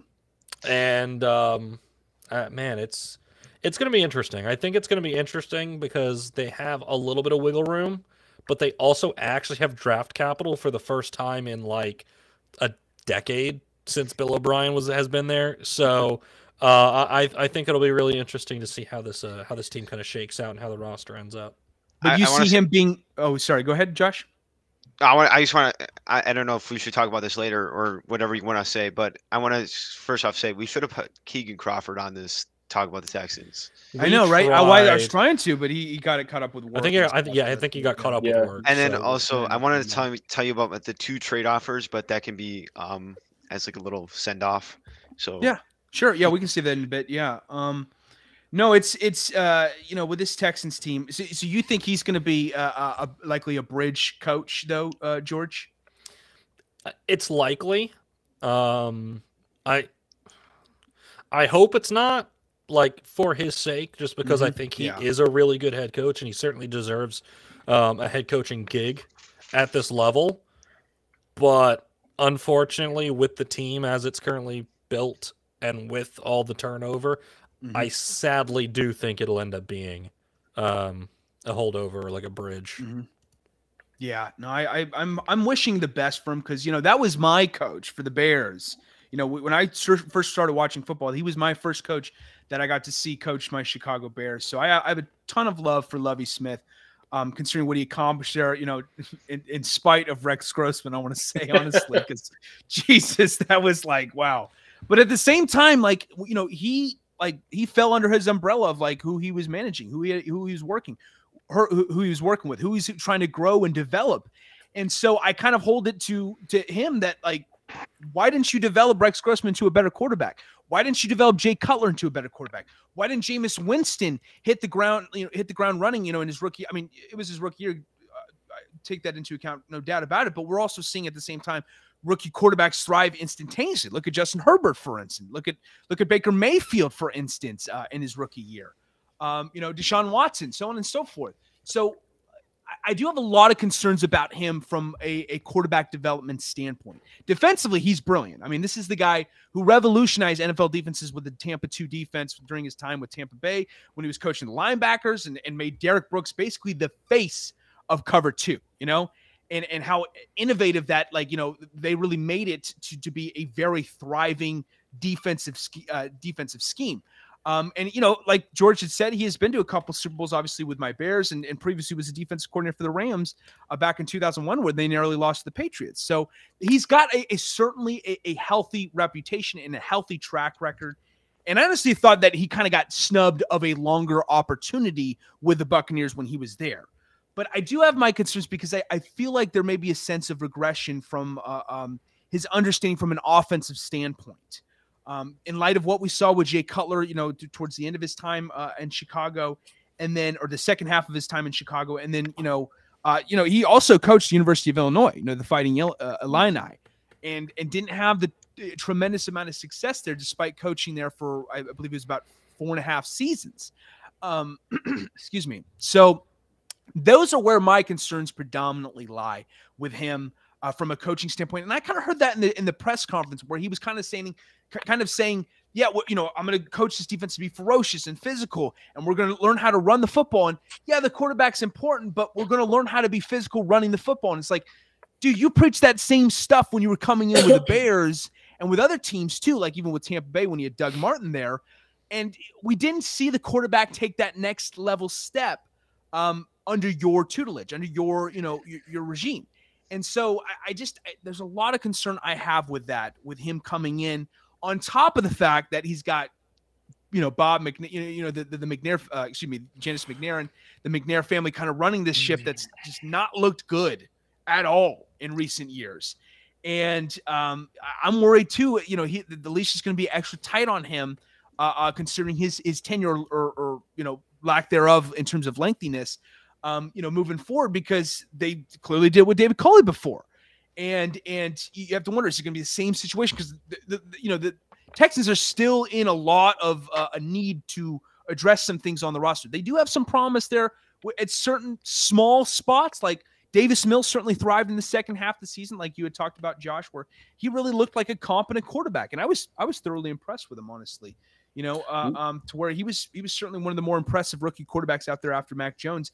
Um, you know, obviously Brandin Cooks, Laremy Tunsil when he's healthy. Uh, Jonathan Greenard too was a, a, a lone bright spot on that defense. Um, out of the defensive end spot, um, where he had eight sacks, so I believe it was what 12, 13 games he played uh, when he was healthy uh, um, certainly was you know you know a key cog in that defense to help get them going. But it's just the the, the offensive consistency. I have a lot of concerns about with him, and I just I wonder if he's going to finally get over the hump. Honestly, with this, but um, I don't know. It's it's it's a big big question mark. Uh, uh, with him to get you know you know with him in terms of what he's going to end up learning from his previous experiences and and apply that into this one. Uh, but there's just a lot. There's a lot of questions. I mean, literally, the, those guys I named, you know, it really it's it's Cooks and Tunsil are really the only guys that I think are I would ideally like to say not expendable, you know, because even Mills, like if you can get Mills if you can somehow trade away some of your draft picks to get a better quarterback than Mills, even like if if you somehow were to land like not to say this would happen, I don't think this is going to happen at all. But if a Kirk Cousins were to come in instead of a Davis Mills, I would take a Kirk Cousins over Davis Mills. I'm sorry, I know he's young, I know he's got some promise to him, but I would take the the more proven guy right now to manage and if you can help build something and get something going because Davis Mills is not a for sure foregone conclusion to succeed yet. Uh, so there's uh, that. It's what was that? I, I had uh, wrote down in one of my articles uh, about Jimmy G, where the Texans, I didn't see them as a landing spot for him, mm-hmm. but Caserio was in New England when they drafted mm-hmm. Jimmy G. So, you know, Jimmy G isn't, you know, we know he isn't the greatest, but he can win some games when he's healthy. Mm-hmm. And I just thought that would be interesting, you know, if, you know, they... I think he will potentially go there. Like there's a significant chance he could. Um, but that's if he doesn't get a starting job elsewhere. Because I don't think if you went to the Texans, they'd be like, Davis Mills, sit down, young fella. We're gonna get the the veteran to step in because of what they saw in the second half of the season. Mm-hmm. So if he doesn't get a starting job, I think that's very possible. Very, very possible if they trade him to Houston for for something, you know. And you were but, saying um, earlier about the McNairs. Um, yeah well, growing up, I was an Oilers fan, and of course, when Bud Adams moved them to Tennessee, yep. he was the most hated mm-hmm. man in Houston. I think now, you know, of course, Bud Adams is passed, but I think Houstonians would welcome the Adams family instead of the McNairs right now.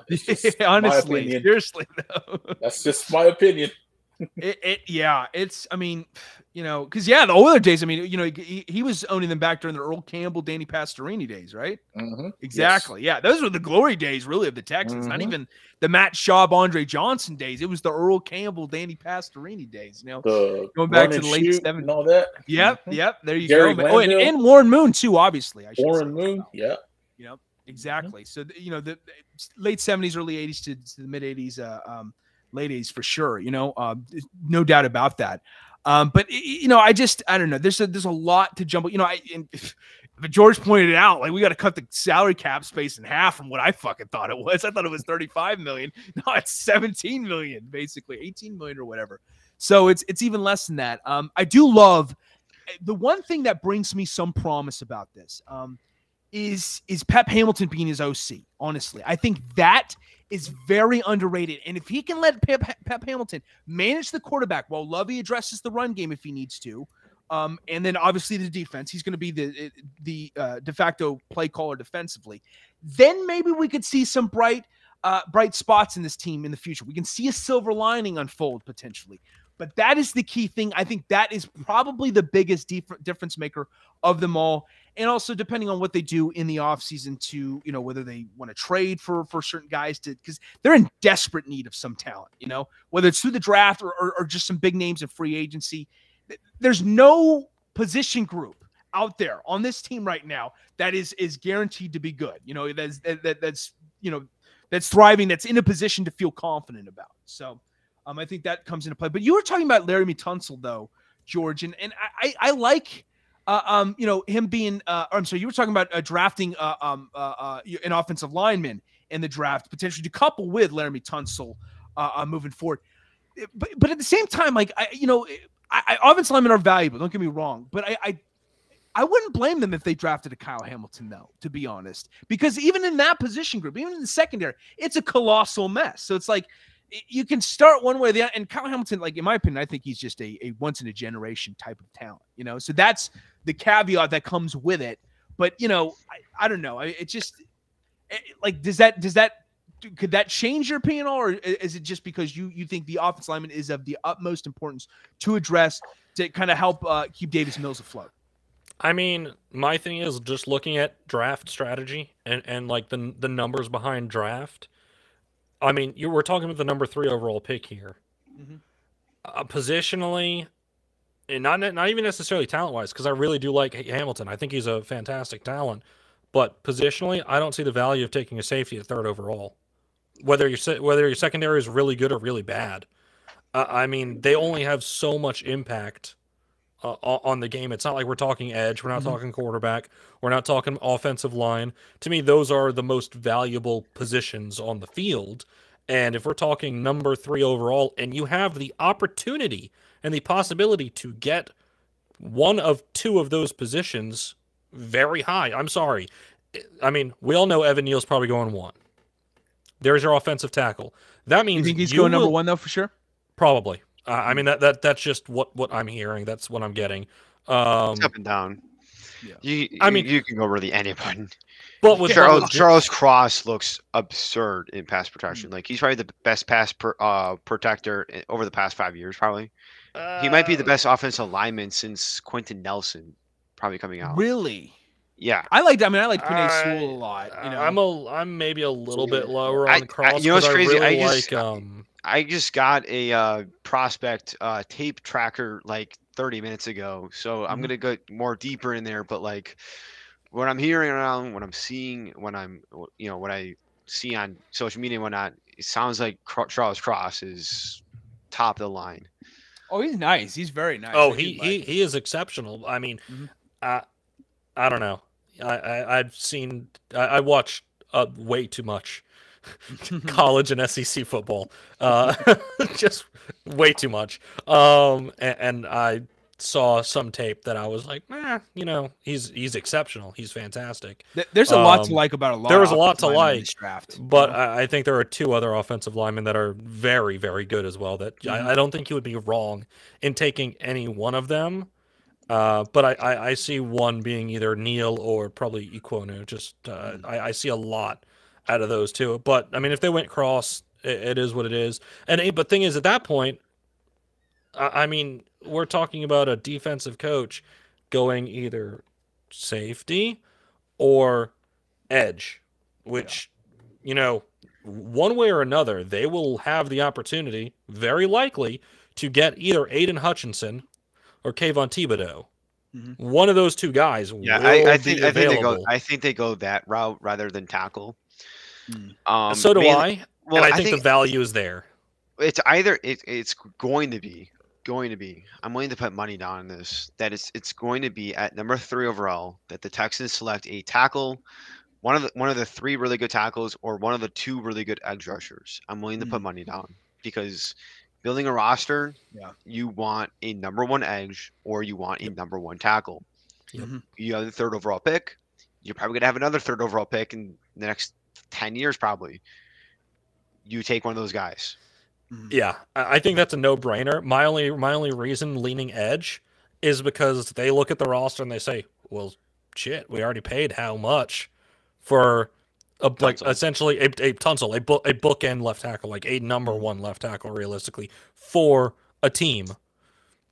I, I just see the value that you're going to get at, with either one of those edge rushers. I mean, it's just such high value for three. When I mean, shoot, going into the season, how how often did you guys hear, man, that guy that guy Thibodeaux, he, he's he's probably the best player in the draft. I mean, and there's no doubting, you know, no denying his athleticism and talent, oh, especially oh, at the position. Yeah. You know, mm-hmm. he's insane. Um, it, will come down to fit, and it'll come down to um, who, who's taken first. Um, yeah. Little little sneak peek. I'm not that high on Aidan Hutchinson.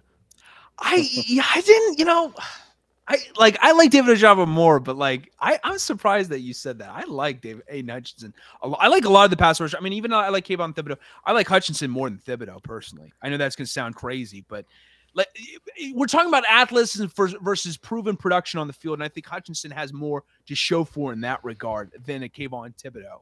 You know, but um, I don't I don't take fraudulent Heisman voting into account. okay, he, like, come on. He, he was a great player this year. He, Sam Williams was better. too much. Oh, oh yeah, yeah, yeah. And, and and no doubt about that. You know, like and, and my guy, obviously, uh, uh, Will Anderson Jr. Really hate that he didn't get enough uh, credit in all that regard.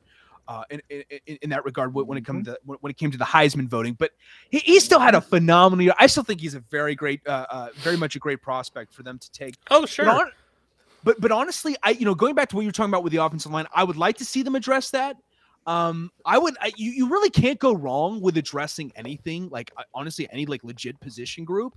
Uh, um, for the Texans at number three, outside of maybe quarterback. That's the only thing I would say. Whoa, what the fuck are you doing? You know, like like and, and probably running back too, just because there's not a lot of great running backs uh, to take, you know, to, to obviously uh, uh, choose as well. Um, you know, uh, in this draft, but but those would be the only two really. Everything else I think is up for grabs. But to be honest, I would like to kind of maybe see Devin Lloyd get more love. I know he's a middle linebacker, but they never give middle linebackers enough love compared to the pass rushers out there. You know, even though they're basically the quarterbacks of the defense. But I'd like to see that happen. Maybe a cross or a kneel if they fall to him.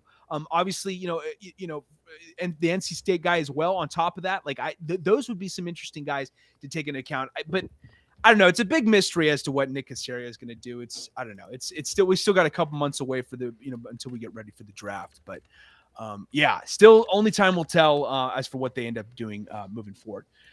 Let's get to our last NFL head coaching change. Uh, we're going to do Doug Pederson for the Jacksonville Jaguars, as we said earlier. Um, and uh, because we're kind of running short on time, I'll just combine the two questions so you guys can answer them both at once. Um, what does he need to do to invoke his previous Philly magic circa 2017? And also, what strengths and weaknesses does he bring to the table for this Jags organization? Uh, we'll start with you, Juice. Well, he has two things going for him right now. He has the number one pick this year, and he has the number one pick from last year in Trevor Lawrence, who was uh, yeah, he struggled, you know, this season, but I mean, he's still Trevor Lawrence and he's still one of the highest rated prospect quarterback prospects ever. Um, and uh, Pederson, you know, was a quarterback coach, offensive coordinator before he became the head coach. Um, so I think he's going to help um, with Trevor Lawrence's development. Um, but you know, when he left, uh, well, he can't remember he got fired or left Philly. Um, he got fired from Philly. He got fired. fired. Okay. Okay, he was fired, and of course, he got criticized there in his last game for yeah uh, benching uh, benching yeah, Jalen for, for Nate Sudfeld. Sudfeld. Yes. Yeah. So I didn't get that either, but you know, he did what he did, you know, and of course, he had to answer for that. But I mean, I think it's going to be his second go around as a head coach, and like we've said yep. before, usually. Um, a head coach's second go around, they're usually more successful for the most part. Um, but you know, I believe they have a lot of cap room as well. Uh, Jacksonville. I'm not sure how much. Uh, I think they're like in the top 17 three. million. Were they? Uh, they have. Oh no, they. Oh yeah, I. I totally they have fifty six million dollars in cap space. I wasn't sure. So they have add this to my list of blunders. I totally goofed on on listing the appropriate amount of. I thought it was seventeen. That's what I wrote down, but I no. I, th- I think I one, think you so. were getting them swapped. Like it's the same yeah. swap again yeah. because they've got about 18, 17, 18 mil in dead cap dead space. Yeah. I think that's but they have. They, they have fifty six million. So he has. And I can't read, cash. folks. I can't fucking read, folks. he has the number. That's why you talk about sports. Fifty six million in cap. Um, so, man, if they draft well, sign a good free agent class, yeah, um, they might be able to. They'll win more than one game, you know, next season. Um, they should be able to beat the Texans. Um, yeah. they beat the Colts, kept them out of the playoffs. Um, mm-hmm. That's right. So, um, if, beat the Bills if, even too, you know. Yeah, the Bills. So if he can get him some players, um, develop, you know, Trevor Um, they'll be better. Um, and like I said, I think he is going to help with his development. So, um, it's a good situation, I think, for the Jaguars moving forward. What would say you, Josh, uh, in terms of uh, the ability to invoke some of his previous Philly magic and the strengths and concerns he brings to the table? Well, first off, in 2020, he was probably the worst coach of the whole entire season. Like he was downright disgustingly bad.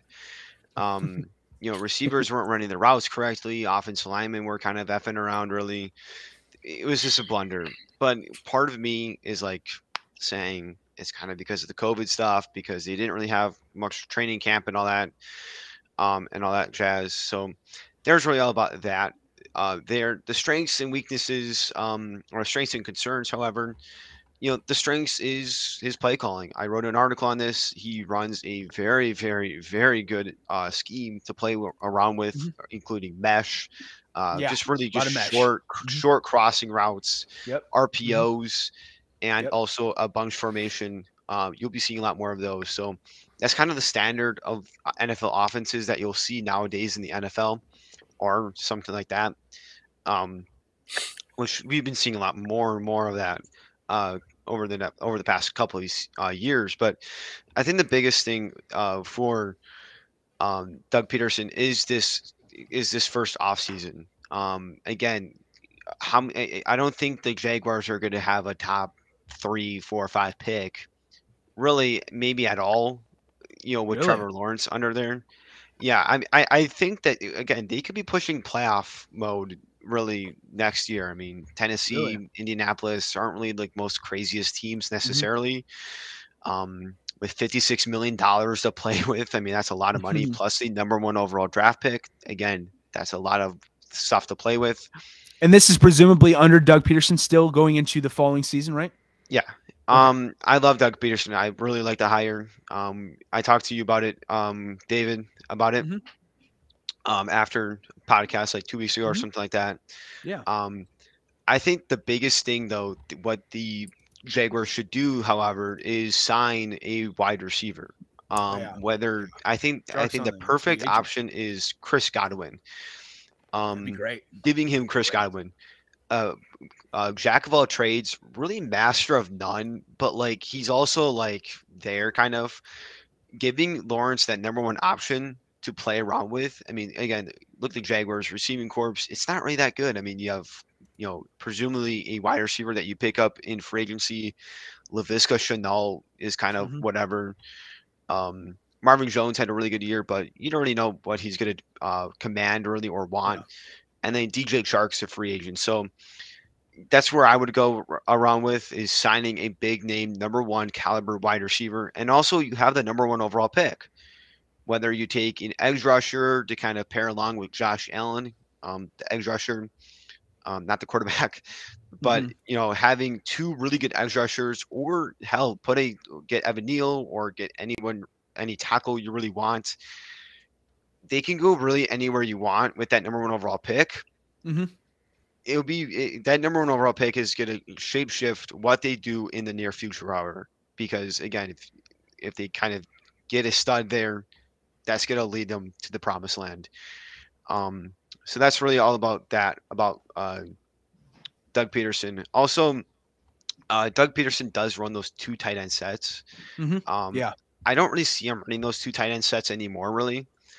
I see them running those two running back sets. Travis Etienne and James mm. Robinson in the same backfield is going to be disgustingly really good. That's going to be a lot of fun to watch. If That's Etienne be, bounces back, of course, you know. Oh hell yeah! I mean, a lot of people shitted on the Travis Etienne pick, but I kind of liked it. Honest, obviously, it wasn't really that great of a pick at the time mm-hmm. because obviously their team was ass. But yeah. like now, it makes a ton a lot a ton, makes a ton of sense to do so for that. So, I I I again this the first season is going to shapeshift what they go after. I, I, think it makes a ton of sense if they can address some of their other concerns. Uh, um, you know, on the team because they still have like the offensive line is an absolute shambles. Like it's just not a, not a good offensive line outside of maybe you know Cam Robinson. I mean, and he's a he's also a looming free agent on top of that. Um, so the, you know, there's a lot of areas of concern defensively. Jesus Christ, I mean that's whole another area of concern too. But um, but Etienne will certainly be a, a, vital playmaker, of course, if he can bounce back from uh, from injury. Um, what what say you, uh, uh, George, in terms of the strengths and concerns he brings to the table, and can he revitalize his career with with the Jacksonville Jaguars? Uh, I, think he can as long as he's able to have a good working relationship with Baalke. Yeah. And it seems like that has been one of the biggest issues that the last couple coaches have had. I mean, I can't really say that about Urban. Urban dug his own grave. Uh, and if you ask me, I think he dug that before he even got to Jacksonville, but that's just me. Seriously, um, karma's a bitch. yeah, you could say that again. Um, but I, I think Pederson's personality works well in, in that sense. He seems not not lackadaisical or not nonchalant, but in a sense, mm-hmm. he seems very laid back. Yeah, but he's, he's a very still, chill guy. He still wants his say. Yeah. So Absolutely. as long as Baalke can put his his own ego aside, mm-hmm. uh, which that's you know been kind of people have been hard pressed to see that at times. Uh, so we'll we'll see when it comes to that sense. But uh, apart from that, I, I think uh, you know I think his scheme and his systems will be really good for this team. Uh, I really like what he's able to do with young quarterbacks, uh, especially with young athletic quarterbacks, where he's able to really, excuse me, scheme them open, scheme them time to to really make and deliver throws downfield. And I mean, with a guy like Trevor Lawrence, who is tr- truly an athletic freak. I mean, yeah. I think some people kind of forget dude is huge and fast. Like man is oh, six yeah. foot six. It looks like he's walking, but he is moving whenever he's yeah. scrambling around with that football. He's so fun, yeah. uh, he's exceptionally athletic and uh, I mean honestly just a really good quarterback. Uh, so the, the excuse me, the roster itself does need a fair bit of work, but with the amount of cap space they have and the high draft picks that they've got, they can really kind of do anything this mm-hmm. year. I, I do think they end up going tackle with the first overall pick. Uh, it, it, just makes sense. The value's there for them. They don't really have another one at all. I mean, Jawaan Taylor is truly at this point in his career a right tackle, not a left tackle. Mm. Uh, He's also not very good. I was about to say, I think yeah. you guys know where I'm. I think you guys know where I'm getting at there. Like that. That's essentially the same. The same. I was saying the same thing for the Giants when they when they drafted Ereck Flowers. I was like, you know, I really think Flowers would be better as a right tackle, not a mm. left tackle. oh, does he, does he play right tackle in Washington? Yeah. Yeah, he's right tackle. All right, it needs to be pretty solid. Yeah. Exactly. He's, he's had a bit of a bounce back that I've read though. You know, from uh, from what I've seen, he's been a little bit better than he previously. Keeping was, in mind that was yeah. my that was my thought process when he was with the Giants. Mm-hmm. So the you guys get what I'm saying. You you yeah. guys you guys are picking up what I'm putting down. If I say, you know, that guy is a he's a tackle, but I mean, he's Probably a right tackle. I feel so bad for the actual great right tackles out there that have their like position consistently discriminated against because you know it's like everyone's no, it's the left hey. tackle gets all the fame and the glory, you know. Well, that's because he's the blindside tackle. No, I know, but it's that's like, like right field. It's like we're talking about right fielders right now. But it also depends where, on like where, where the you, like the, the you know what I mean. We're yeah. talking about right fielders right now. We're talking right about. I love we're, it. T- we're talking about right fielders right now. Oh, um, but oh, that's great. I love overall, that. I really do like what Pederson brings to the table. Uh, I wouldn't say he's ever necessarily been an inconsistent coach. Uh, I think he's been relatively consistent mm-hmm. in what he wants to get out of his teams and how he wants his teams to play. Uh, so I, I, think that's going to be something good. And tr- he he really is a consummate professional. I mean, mm-hmm. he's the type of guy that you are really looking to bring in uh, to to a team that has not had a lot of stability over the last couple of years, has taken a whole lot of losses the last yeah. couple of years, mm-hmm. uh, yep. and someone who's you know shown that they can work with a young quarterback. So I really like the hire. I think Pederson should hopefully be in the long haul uh, with the Jaguars and with Trevor Lawrence after they absolutely whiffed uh, mm-hmm. on their last hire. Um, Who didn't see understatement that? of the year? yeah. Well, I, I, it's one of those things where like that's a I can't tell if I love or hate being able to say, "Man, told you so." About about a guy before he even gets hired. Because as soon as I saw yeah. that as a rumor, I'm just like, train wreck incoming. Exactly. I'm just gonna sit back and watch Mm-hmm. It, it, was it was and look ugly. what we did. We sat back and watched, and it was glorious. Uh, but going forward, I really do think uh, Pederson has a ton of. I don't know if it's glorious, but it was just. It was glorious it was for me because I kn- not for me. I knew it was going to happen, so I was fully mm-hmm. expecting that. I, uh, I, yeah, but I was just hoping he'd like learn from his stupid ass ways, but the dumbass didn't. So how dare you? How dare you give him credit?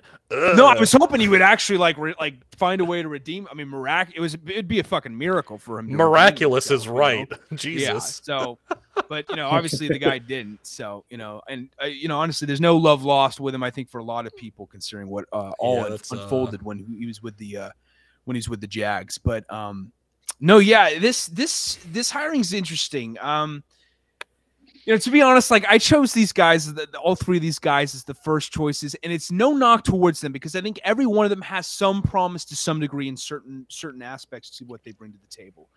But the situation as a whole does not bring the utmost optimism from these three candidates. And and I'm going to go the same thing with with Doug Pederson. Um, you know, they there's some silver linings to this. Um, they do have a ton of cap space, for instance. They've got their potential franchise quarterback. We don't know if he's the answer yet, quite yet. Hopefully, he's the you know going to be that answer for their sake. Um, you know, we certainly loved a lot of people certainly loved Trevor Lawrence coming out of Clemson, considering his his record, his track record, his his, his accomplishments and versatility. Uh, but it's still a big question mark nonetheless. Um, I think the thing is though, with with the Eagles towards the end, it seemed like he struggled to evolve a little bit and to overcome some of the adversity when he was the head coach there that he had to go through because you know they, they in that 2020 season it was a mess all around and, and in parts it wasn't his fault you know? Uh, in certain parts it wasn't his fault honestly with the the the, the, the lack of health of his team. Uh, the I, I think Howie Roseman is far less competent of a GM than Doug Pederson is as a head coach, honestly. So my condolences for dealing with that. Honestly, I think he is a a mediocre GM, even with all all things accounted for. That they obviously won the Super Bowl in 2017, um, which honestly I give a ton of respect to for for Doug Pederson accomplishing because that was not easy to accomplish. You know, uh, um, considering like when you look at the roster of that team it's not an elite roster that they had there, you know, compared to the previous, you know, dynasty caliber teams that we talked about or that, that, we've seen win or you know obviously the Tampa Bay Buccaneers last year or even you know this year with the Rams. Like I don't think the Rams were a uh, uh, um, uh, I don't think the Eagles were a had a better roster in 2017 than the Rams did this year. Like there was so much he accomplished uh, uh, and made up for despite really the team not being stacked with star-studded talent you know? Um, I still don't know how they won that Super Bowl over my Patriots I know, right? That was crazy. I didn't, I you know, I predicted it, but I like because of the the team camaraderie aspect of it, the the, the cohesion that they had. But at the same time, like the Patriots definitely should have won that shit. They're the more talented uh, team, arguably. I you know? I, re- I really want to just use Nick Foles as uh his nickname, but uh, I'll spare you guys that. I think we all know what you're talking about. Oh, if you don't, you've been living under a rock since then. But uh... didn't you drop it one time before? I thought you did. Yeah, no, I have. no, actually, that might have been no, that might have been after a podcast, and I might have told you guys where the nickname came from. And I, I, remember exactly. yes, you know what oh I mean. Yes, let's. Oh, uh, Jesus. Let's, I'm sure uh, he would take it as an as, as a compliment, nonetheless. Though you know. yeah, I'm sure he did and has. Oh, let's God. uh let's move on. no. Moving swiftly um, onwards from Nick Foles. DM us if you want to find that answer, okay, folks? No. Please don't. Just Google it. Google it. Yeah, either one. You know. No, but uh, um, that that Eagles team, they you know that 2017, it was magical what he accomplished. It's one of the greatest head coaching accomplishments I have ever seen. I mean, your star MVP caliber quarterback goes down in Carson Wentz, who had a phenomenal year that year. Um, and you have Nick Foles leading the charge and to accomplish what he did. You know, they're arguably their biggest superstar. You can look at the offensive line with a Jason Kelce, for instance. Uh, uh, you know, maybe a Lane Johnson too to some degree, and a, and a Fletcher Cox. Those were their superstars, and that was it. Okay, they, you know, well, maybe you could also make an argument also for um uh, uh for uh for Zach Ertz too at tight end, but I, I don't know if he would necessarily qualify as a superstar tight end. He was a very good tight end nonetheless. Um, but but it's still a lot to, that he overcame and accomplished ultimately to reel in that Super Bowl. I wonder though if he can channel that magic again, uh, because things kind of just gradually tapered off towards the twi- you know towards the the final uh, uh, ensuing years uh, of his time with the Eagles. You know, Um, it all depends on what they do in the draft and with free agency, what he finds that works with him uh, um, to, to, to, manage and to, to apply in certain situations. Because he's actually a very good play caller, as as Josh alluded to earlier, with how imaginative he can be, how creative he can be. Um, it's just a matter of like really finding the guys that that fit his his, his scheme uh, um, in particular. Um, but you know, I, I, just hope for his sake that the quarterback situation does not devolve into what it did in 2020 with Carson Wentz because that came out of nowhere. I mean, even even with 2018, 2019 kind of being underwhelming in comparison to 2017, 2020 was like something out of like the fucking twilight zone. Okay, like seeing Carson Wentz be that awful, you know, with with how turnover prone he was, with how ridiculously like telegraphic he was throwing the football. Um, it, it, was just out of nowhere that we saw that coming, and, and it just it, it led to his firing, of course, and and you know obviously he didn't have as much freedom to manage, you know, uh, uh, with his staff, you know, which also you know I was alluding to earlier with the uh, Howie Roseman situation. Um, so it's all dependent on that. You know, I think there's certain strengths he brings, but also. Uh, uh, you know, it's a matter of can he bring the most out of the talent he's able to ultimately acquire, and I think those are going to be the two biggest uh, situations that come into play for him. But I don't know. I mean, Godspeed to all three of these guys. I just don't know if any three of these situations are the best, you know, to deal with coming in, you know, compared to other head coaches that we're going to get into, uh, incoming head coaches that we're going to get into uh, in the coming weeks. But, um, you know, we'll see. Only time will tell, honestly. Uh, but in the meantime, folks, that'll do it for us this uh, for this episode. We want to thank you all for tuning in. Uh, uh, uh, thank you guys also for hopping on the podcast. We really appreciate it with you guys, uh, George, Josh, and and Juice as well. Um, before we go, let's give a shout out though to our sponsor. Uh, we're talking Outlast DFS. If you use the promo code OTH, you can get matched up with your first bet of up up to 100 percent. Excuse me, I stated that wrong. With your first bet, you can be matched up to 100 percent uh, with a deposit bonus of up to $200. So a ton of money you can potentially make depending on the bet that you place uh, once you sign up and use the promo code OTH at outlastdfs.com. Uh, thank you guys for tuning in, and we'll see you next time right here on the OTH NFL podcast. Take care and enjoy the rest of your week, guys.